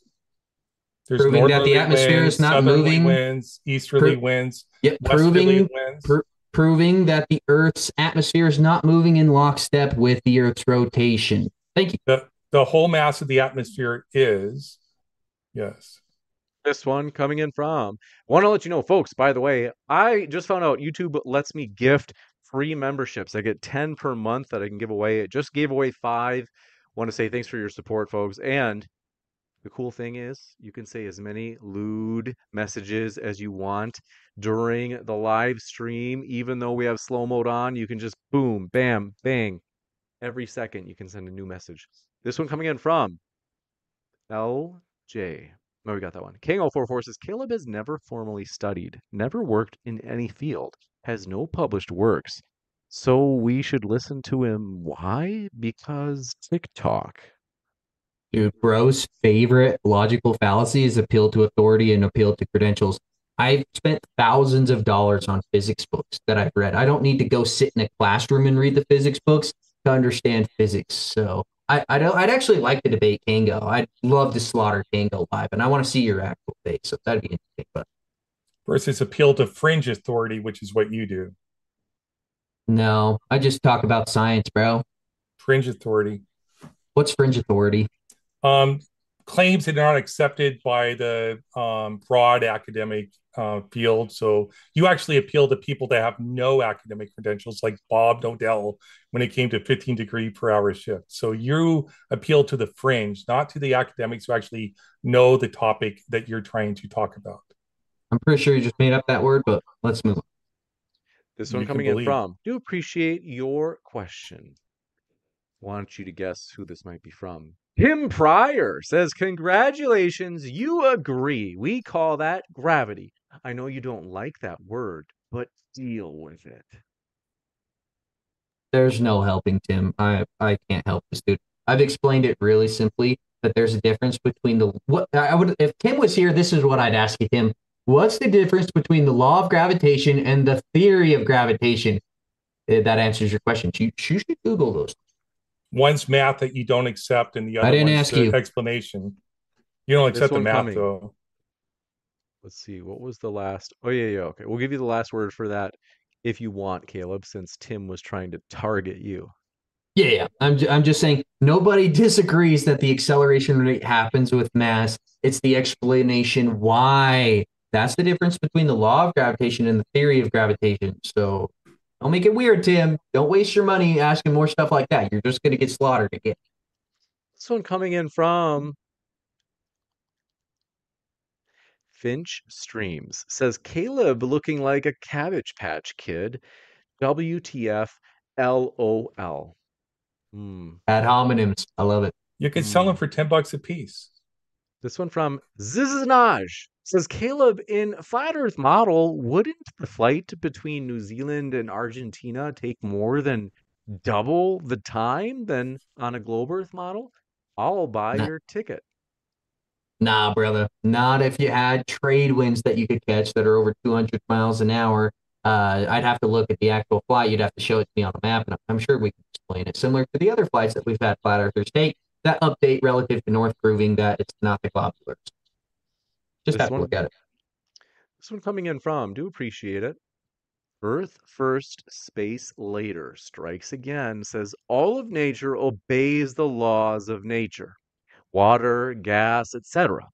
Gravity is just another word called magic.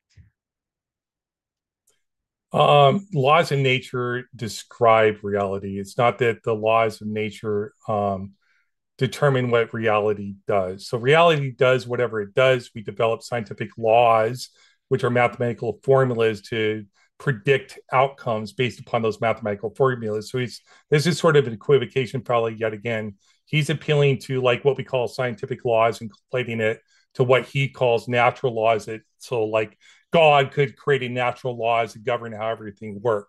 Where I wouldn't see that's true. I say everything works the way it's meant to work. We describe that with laws, theories, and stuff like that. So, this one coming in from, do appreciate your question. J R says, hey, Ozien, if we've, quote unquote, known that Earth's a globe for thousands of years, why do all your globe maps show the tropics listed as Cancer and Capricorn? We haven't been in the age of Aries for over two thousand years. When the tropics were named. Um, just because um, old maps, they didn't explore the entire world because we didn't have satellites in orbit to take pictures of the Earth. We didn't have Google Maps. I guess like the maps were inaccurate. And also, if you want an accurate map, buy a, a really good globe. They're pretty accurate and they'll show the distances. Like, be cool if like a ten foot globe in your room. I don't know how useful that would be, but that's what how you could determine um the Earth. So I don't know why you have the appeal to ancient maths. Good. Yeah, cool. This one from Pointless Poppy says, why do you keep saying there is no edge just because we haven't found one? Black Swan. black swan, what does that have to do with their edge to the earth if there is? I, I just don't think it's logical to assume that there's like some point that we can walk to being the edge of the earth. We just walk over and look over the edge. I, it just doesn't make sense to me. So hence why I think it's more philosophically uh, correct to assume that the earth is. How do you measure distances if we're on an infinite flat plane? We're confined to a specific location on the infinite plane within Antarctica. So yeah, there you go. Yeah, I don't know. Doesn't, that was crazy. Wow. Doesn't answer the question. Look up uh, Zeno's paradoxes. I, no. I implore you. Let's move on. I get the last word. Let's move on. Really stupid, bro. This one from Industrial Nerd says, Caleb, show us the physics books, all of them. Hold on, give me a second. I'll go get some, but you can go on to the next question. I'll show them now. Tyler four three two. This one's for you, Ozien, says, if a helicopter hovers over a stationary Earth, does it take a sniper to make Earth spin? Yes, snipers cause Earth to spin. I thank you for the super chat. That was a this, joke, people. um, this one. Go ahead. No, go ahead, James. Sorry. No problem. This one, next one is actually for Caleb, so we'll give him a chance to get back here. In the meantime, we want to say, oh, there he is. Caleb, this next question is for you. You hear me? Yeah, yeah. This one is from Tim Pryor. He says, every time you misquote Neil deGrasse Tyson, that's an appeal to authority, you hypocrite. What? I uh, I don't know. I don't know. What they, I didn't even talk about Neil deGrasse Tyson's entire debate. But I'll show some of my physics books. No, that was that was a question. That was actually somebody's donation. Just go back and watch life. Here's a physics book. Here's a physics book. Here's a physics book. Here is a Neil deGrasse Tyson origins book. Here's Stephen Hawking's A Stubbornly Persistent Illusion. And here's an introduction to modern day astrophysics. Rough. Mm. Thanks for showing us those books. No problem. This one coming in from two seconds, page loading. Want to remind you folks, thanks so much for your support. I'm excited. You guys, this has been a phenomenal debate. Don't worry, folks, there's more to come. We're at four hundred and let me check. I've got to tell you, major props to you guys. This has been a very popular debate. So four hundred fifty-seven likes. If we get to the big five hundred, Ozien and Caleb said they would also join in and send their feet pics to everybody in chat. So folks, we do appreciate that support. Hey, I will too. Let's, you know, keep things fair. This one coming in from Tim Pryor says, every time, oh no, we, sorry. All right, like I said, page loading. Thanks for your patience. Pointless Poppy. Why do you keep saying, well, we got that one. Thanks for your patience. This one coming in from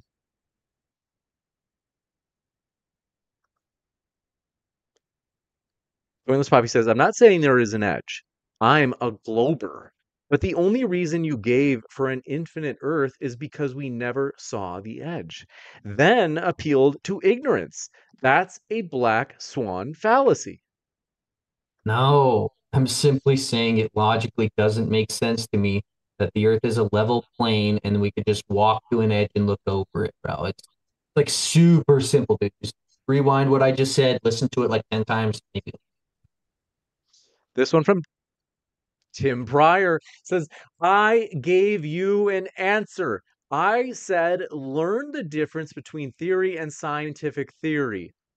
Not so bright, are you? Stop using our technology. No, the, the sci so a scientific theory essentially is uh, a theory that uses facts within it to explain observable phenomena. Just because a scientific theory uses a fact in the form of mass falling to the earth at an average rate of seven point eight three meters per second squared does not necessitate its validity, bro. If we, me and you should debate. You would get you would get slammed, bro. Deems Traveler says, Ozien, how do whales communicate over thousands of miles in a straight path? Is it refraction also? Keep in mind the Mariana's Trench is only ten-ish miles deep.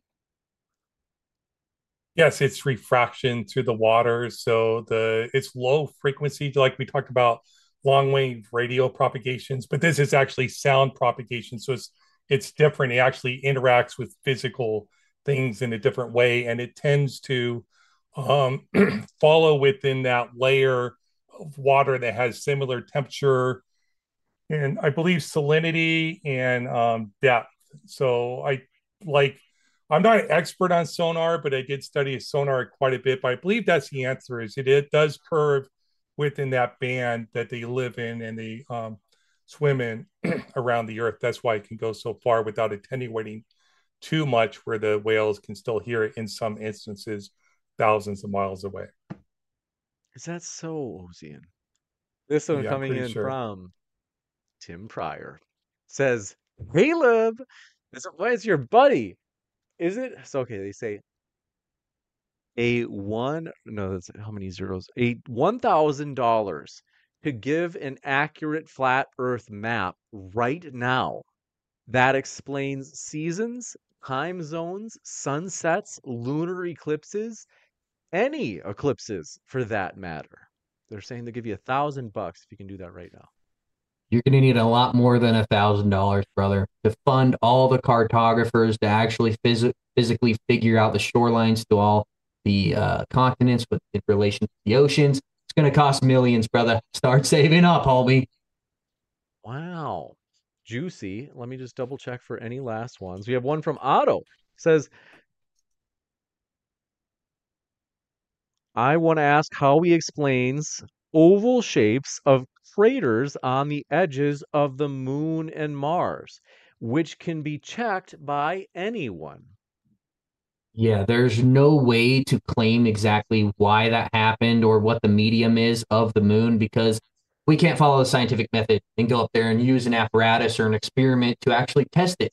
Uh, we can only use things like pseudoscience, like spectroscopy, which is an absolute pseudoscience. It's the study of color. So uh, illogical question. No way to deduce that. We've gone there. Uh, um, yeah, pictures. People can use telescopes. They can see them. Yeah, when they brought the moon rocks back, they proved that they were petrified wood. That's no, awkward. No one that was um, the chain of custody was was not known for that one specific moon rock that was claimed to be moon rock. Dude, yeah. Beg the question that a bunch of Freemasons. You're begging the back question. And, You're begging you the question. Hey, no need to interrupt. I get. Are you, I get the... are, are you hurting? You get the last response. Go ahead. Okay, uh, you can beg the question all you want for the rest of your life that a bunch of Freemasons went through a vacuum and landed on a rock. Uh, that doesn't make it real. Beg the question, affirming the consequent. There's no evidence that we actually did any of that, hence the loss of the telemetry data. So cool. If you want to believe a bunch of Freemasons played golf on the moon, go for it, bro. This one coming in from Thank you. Eli says, question to Caleb. Have you ever studied calculus or differential equations? What is the highest level of math that you've learned?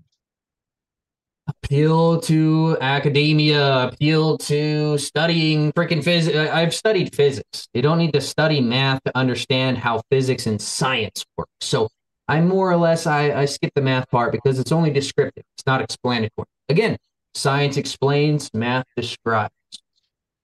This one coming in from Robert Kazi says, Ozien, why did you mute my flat earth arguments, they put in parentheses that you should have studied, in the, quote, Whitsitt versus William after show on Matters Now? Are you cool with this, James? Okay, well, it's his channel. I don't, I'm not going to. So assuming answer. That this is accurate, I like, I don't.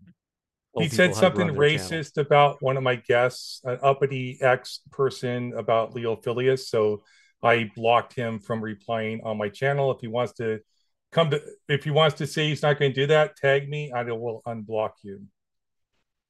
This one coming in from Michael Hastings says, why haven't we been back to the moon in over fifty years?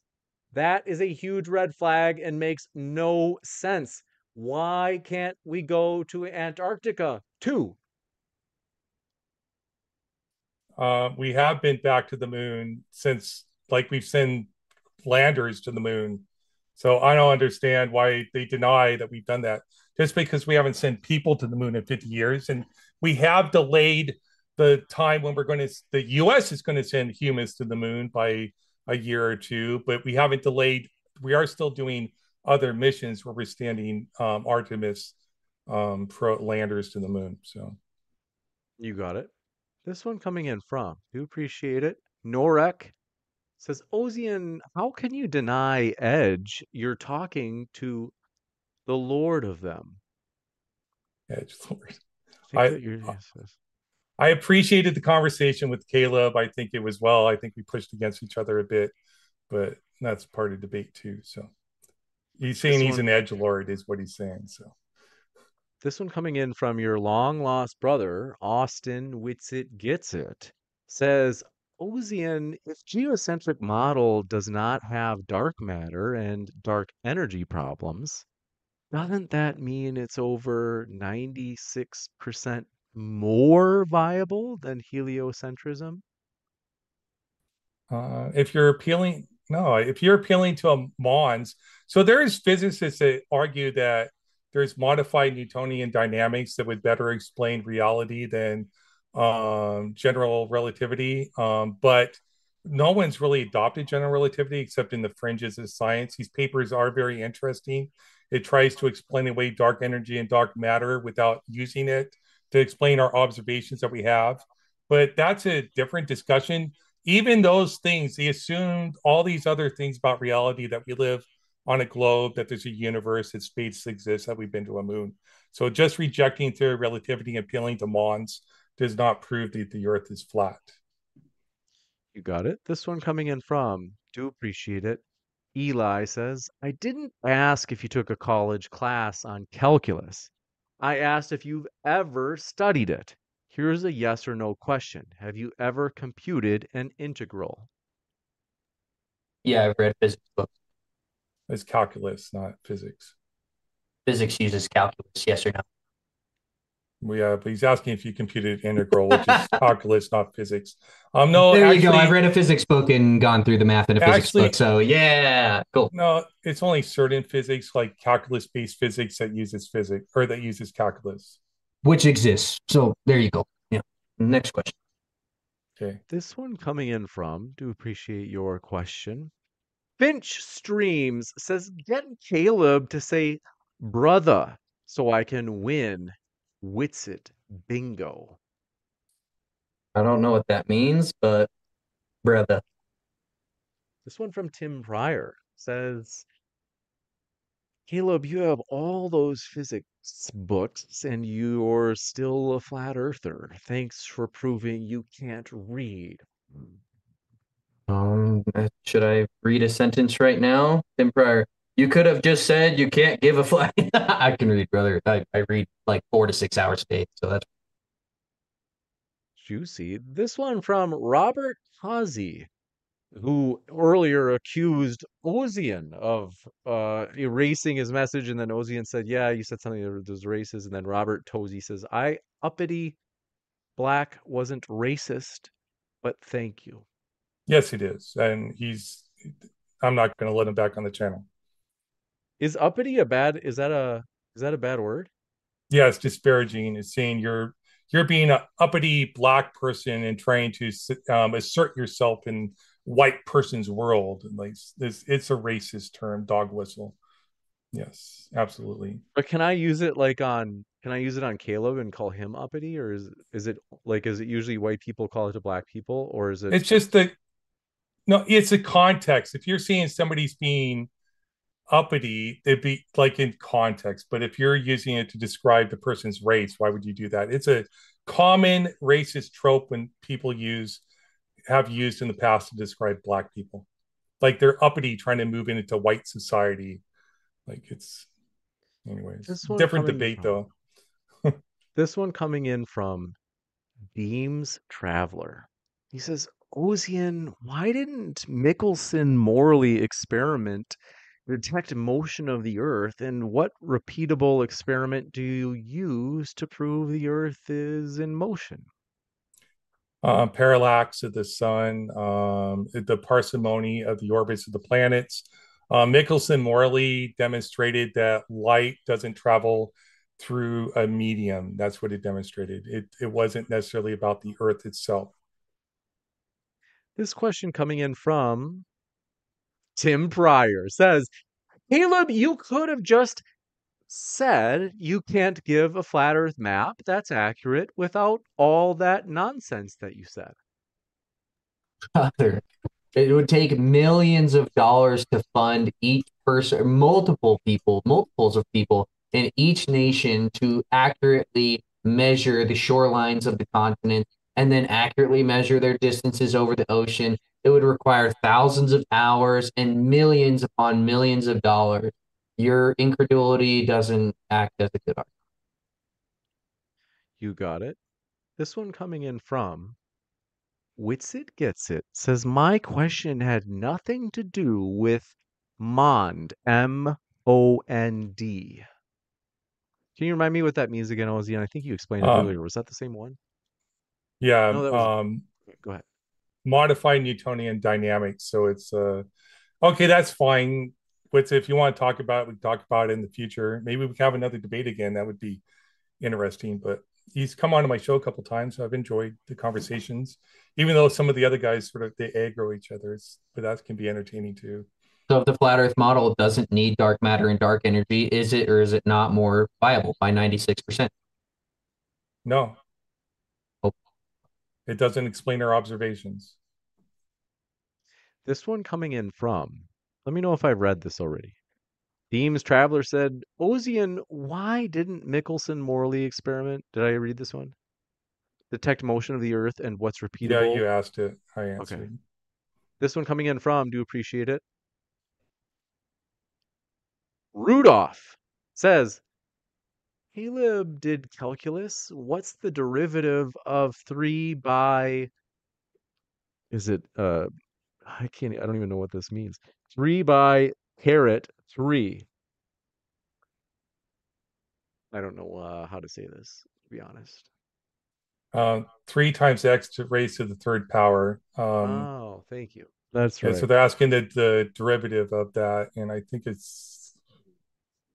I can't remember. It's been thirty years. I do trig. Ask me trig questions.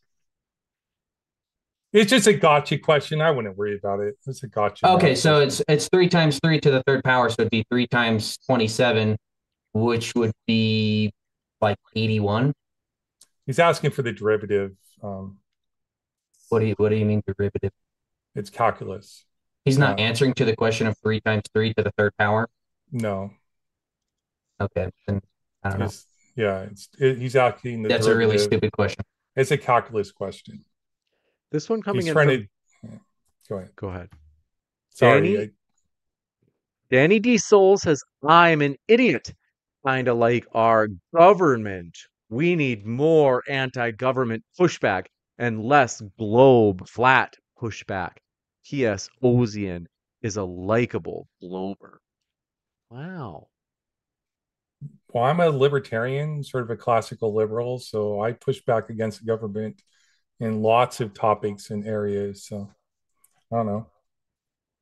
Interesting. Okay. All right. This one from Eli says, one last question. Can Caleb clearly state the fundamental theorem of calculus? If not, I'm going to assume he can't do calculus and by extension physics, as physics is applied calculus.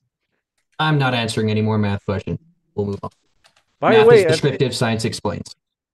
Folks, if you've seen the movie Oppenheimer, it was amazing. I watched Oppenheimer early. I also watched Sound of Freedom. Those are both great movies. Very good. I watched Sound of Freedom good at first, and I was like, wow, that was great. And then I watched Oppenheimer, and I was like, whoa, that gave me goosebumps. It was so good. Robert Tozzi says, Ozien, don't project your own supremacists. Okay, you guys are just silly. He's just I don't want to. You guys are just trying. All right, I. Let's see. But long story short, we do have, I know that you guys disagree, but I just don't want to get into this like accusations there. So Deems Traveler says, Caleb, uh, Caleb, In an enclosed system, there should be high pressure on the ground and near the firmament. Why don't people put a barometer on balloons sent up? They do every day, bro. That's how they measure the gradient of the atmosphere. So it's higher pressure towards the bottom, towards the surface, and it gets lower and lower as you get higher. That's just the fact of a contained system, which you, we are within.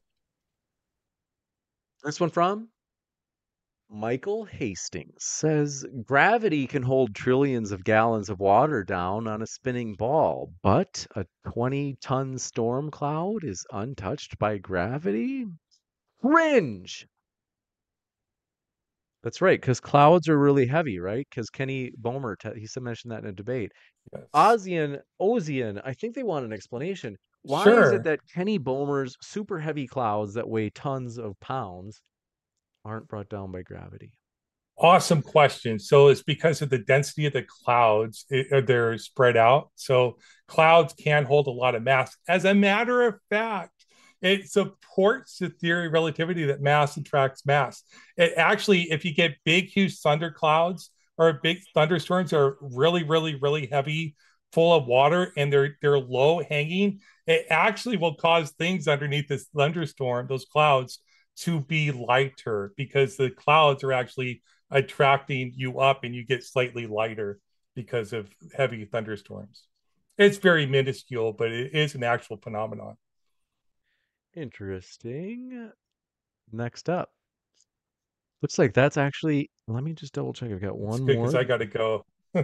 Chase says, can you ask Caleb if it's a coincidence that all the pl- other planets we look at are spheres? Are we the only flat planet? Yeah, planets or wandering stars are independent of the shape of the Earth. There's no way to prove a correlation between the two things. Hence, the Earth is independently created, separate from the lights in the sky. They're totally different. I wouldn't argue because galaxies are flat, that means the Earth is flat. That's an illogical, stupid way of debating. Juicy, to say the least. That is it for all of our questions. Want to say thank you so much, everybody. We do appreciate it. Our guests are linked in the description. As Ozien mentioned, that he has a an after show starting very shortly. One last question came in from Taking Back Eden, Flat Earth. Says, Ozien, are you okay with defending lying thieves from NASA? Is it a loaded question NASA? Fallacy? Sorry. This one from Tim Pryor says, really? Caleb, anybody can measure Earth without spending millions of dollars? Thanks for proving you're not that accurate. Okay, go find a bunch of people that will, in every single country, that will measure the shoreline to the entire continent for free, bro. Good luck, dude. You're, you're literally... Juicy, to say the least. Folks, I'm going to be right back. So I'm going to, like I said, I'm going to let our guests go. They haven't gone to the bathroom this entire time. That's like three hours and forty-three minutes. Yeah, I need to. I'm going to let our guests go, but I will be back in just a moment, folks. And we're actually going to start something new at Modern Day Debate here. So stick around. I'll be back, like I said, in just a few seconds. So thanks very much, folks, for being with us. And stick around as I'll be back in a moment. I want to say thank you so much for being with us. I am excited. We're going to do something different tonight. This is something that... So what our goal is, no joke, is Modern Day Debate. Our goal is to put on a huge, monstrous event this fall. So we are going to try some different things. Tim Pryor says, I'll debate you, but you have to give evidence for flat Earth. I'm going to ask you all the questions you ask us. Therefore, I have to do nothing like you've done nothing. Wow, juicy. But I want to say thank you for your support, Tim. And thank you guys all for your support out there. We are so close. I appreciate everything. First, if you haven't yet, hit that subscribe button, as we have many more debates coming up. You don't want to miss them. But also, we are so close to five hundred likes. So those feet pics are going to be in your inbox. If we can get just another eight likes, we will hit the big five hundred for this live stream. This was a huge live stream. So I want to say thank you guys for your support. Seriously, thanks most of all to the guests who are linked in the description box. We really do appreciate them. And that's to put it lightly. They are the lifeblood of the channel. They make Modern Day Debate fun. They bring the life here. They bring the, you know, the the big crowds and the, you know, the fire debates. Like, this is what, you know, it's because of them. So I want to say thank you so much to them. Now we're going to try something different. Like I said, this is totally new. So got to tell you, my dear friends, you're like, oh, what are you trying? We are currently working Thanks, Fact Junior Roll says, hog content. Thank you for your support. I appreciate that. I think that's a good thing. Uh, I think that means something good, but we do appreciate it. Thank you so much. But I want to tell you, we are working towards something big this fall. We want to put on some massive, massive events. So we've had DebateCon in the past, and it has been successful. We are super grateful that it's been awesome. We're excited about that. But here is one thing that we're considering doing. We're talking about like really big time speakers like Ben Shapiro or Jordan Peterson, that level of speakers. So we are going to try something new, which is called affiliate marketing for real. So Modern Day Debate has never done anything like this before. We've never had any sort of like plugs or anything so for any sort of products. We're actually trying this out. We want to see just how it'll go. So this is like our first like really little toe in the water type test, you could say, or just a, you could say attempt. Basically, I want to tell you about what I use for my mobile service. So in particular, I use Visible Wireless. Now, you might be thinking, James, uh, what are you trying to pitch to me here? Like, why? Well, I'm not going to plug anything that I don't actually use and like. So I actually use this as my own phone service. I love it. Here's why. One, it is super affordable. If you are like me, I got to tell you, I'm super frugal. I try to where I'm like, hey, if I can get something for a better deal, then yeah, that's what I want to do. So for example, I drive an old Toyota with a bunch of hail damage. It's not super old. It's like two thousand fifteen, but tons of hail damage. No joke. I, I got to show you pictures of that. But the point is, because I'm a frugal guy. So for you, if you are paying anything more than twenty bucks a month, hey, check out the link for Visible Wireless in the description box. So I have a referral link in the description box. I do want you to check this out. So it's right below the links for the guests where it says referral link to Visible by Verizon. So the reason that I'm recommending this is because it's only twenty bucks a month. That's it for the most basic plan, which gives you unlimited talk. In other words, unlimited minutes, unlimited texts, and unlimited internet. It's amazing. So it's like five G or four G, whatever your phone can use. And like I said, twenty bucks a month. Here's where it gets even more cool is that you can use unlimited data for a hotspot. So you just turn on your hotspot on your phone. And what you could do is if you have Wi-Fi at your place and you're like, hey, yeah, I'd, like I'd like to get rid of a bill. Let's say you're living single, you're living alone, or maybe you're like, hey, like roommates, like let's give this a shot. Is that you can actually get rid of your Wi-Fi bill and just use the hotspot on your phone and then watch things on your smart T V or whatever it is. And you can use your hotspot for, like I said, it's all included. It's just twenty bucks a month. You can use your hotspot unlimited. So in other words, let's say you come home, you turn on your hotspot, and then you turn on your smart T V and, you know, it connects, it finds the connection to your phone and you can watch your smart T V using the data from your phone. So it's basically like you have Wi-Fi at home. It's just instead of having a router that you have to pay the big bucks for, you're just using your phone and it has unlimited hotspot data. So it's amazing. Now, if you go to the link in the description box below for Visible by Verizon, that's our referral link.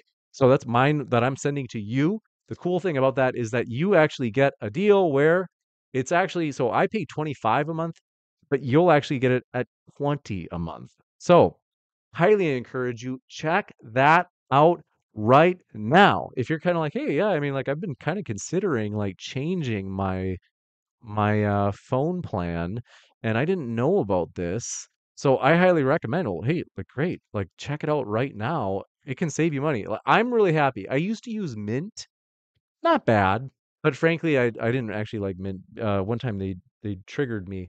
Uh, because basically I was like, I think I went to an unlimited plan and I was like, I don't actually use this much data. And I was paying like thirty-five bucks a month. And I was like, can I go back down a level? And it was so hard. It was just honestly like a battle with them where I was like, please, like, why can I not go back down? This, you don't have to worry about that.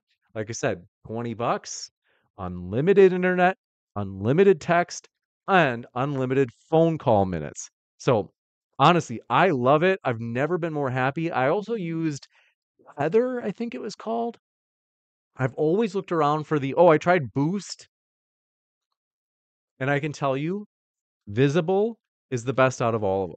And it's always like, I've got good, strong connectivity, like a good signal from like, so, I mean, it's because it's ultimately, it's just Verizon, but it's just like they're offering like a cheaper service. So I've got to tell you, that's one thing I love is, man, it is so cool that I'm just driving around town. And I used to say like, oh yeah, it's like, it's, you know, I got to download everything because, you know, that way well, I don't, I'm not using my data if I'm driving and I'm listening to a YouTube video or something or a podcast, whatever, is because I would be thinking like, I can't, you know, I don't want to use too much data because let's say I only had like ten gigs uh, a month or something, or it used to be like, man, you used to pay like twenty-five bucks a month for like two gigs. Uh, basically, the cool thing is that I was like, oh man, like I used to have to download stuff like on my phone, like podcasts, whatever, because I, I didn't want to stream anything while I was driving, let's say, is now I'm like, don't even worry about it. Unlimited internet or data, I should say. So I got to tell you folks, it's a great deal. If you're like me, like I said, the old phrase, waste not, want not. So in other words, hey, like find a good deal for your phone service. And maybe you've been thinking, you're like, I've been kind of mulling over, like if I want to change uh, carriers. Well, you can click on that link in the description box. Anathema, just put it in the live chat. I'm going to pin that. So I highly encourage you. Thanks, Anathema, for doing that. I didn't even think of that, and I should have. Is that that link that was just pinned at the top of the chat, M D D Visible by Verizon link. Thanks for that, Anathema. Is right there. You can check it out. twenty bucks a month, for real. That's even cheaper than what I get. Because like I said, I get it at twenty-five and I'm still happy with it. Because I'm like, hey, it's a great deal. Uh, it's not all the, I've got to be honest with all the, with some of the other cheap carriers like Boost and what else did I do that? Oh yeah, Mint. I like had some, to put it lightly, I was annoyed like sometimes at their service in terms of the quality of the service. And then the cost a month, I mean, that's cheap as dirt. Click on that link that's either in the description box, including at the podcast. I've got to figure out how we could put this in the podcast. So I want to tell you, check that link out in the description box, whether it be here on YouTube or on the podcast. And if you're on YouTube and you're looking at the live chat right now, hey, look at the chat pinned at the top, as that has an amazing link. That's our referral link. So you can check that out. And want to say thanks all for your support. As we are going to, like I said, we're going to try doing some different some different stuff for Modern Day Debate. We'll eventually, uh, once I finish the doctorate, which is hopefully going to be May, that's the plan, is I'm probably going to actually start doing more regular streams where we might do things like commentary, things that are basically going to hopefully bring more awareness about our upcoming huge events this fall. So we do appreciate that. Love you guys. Thanks for all of your support.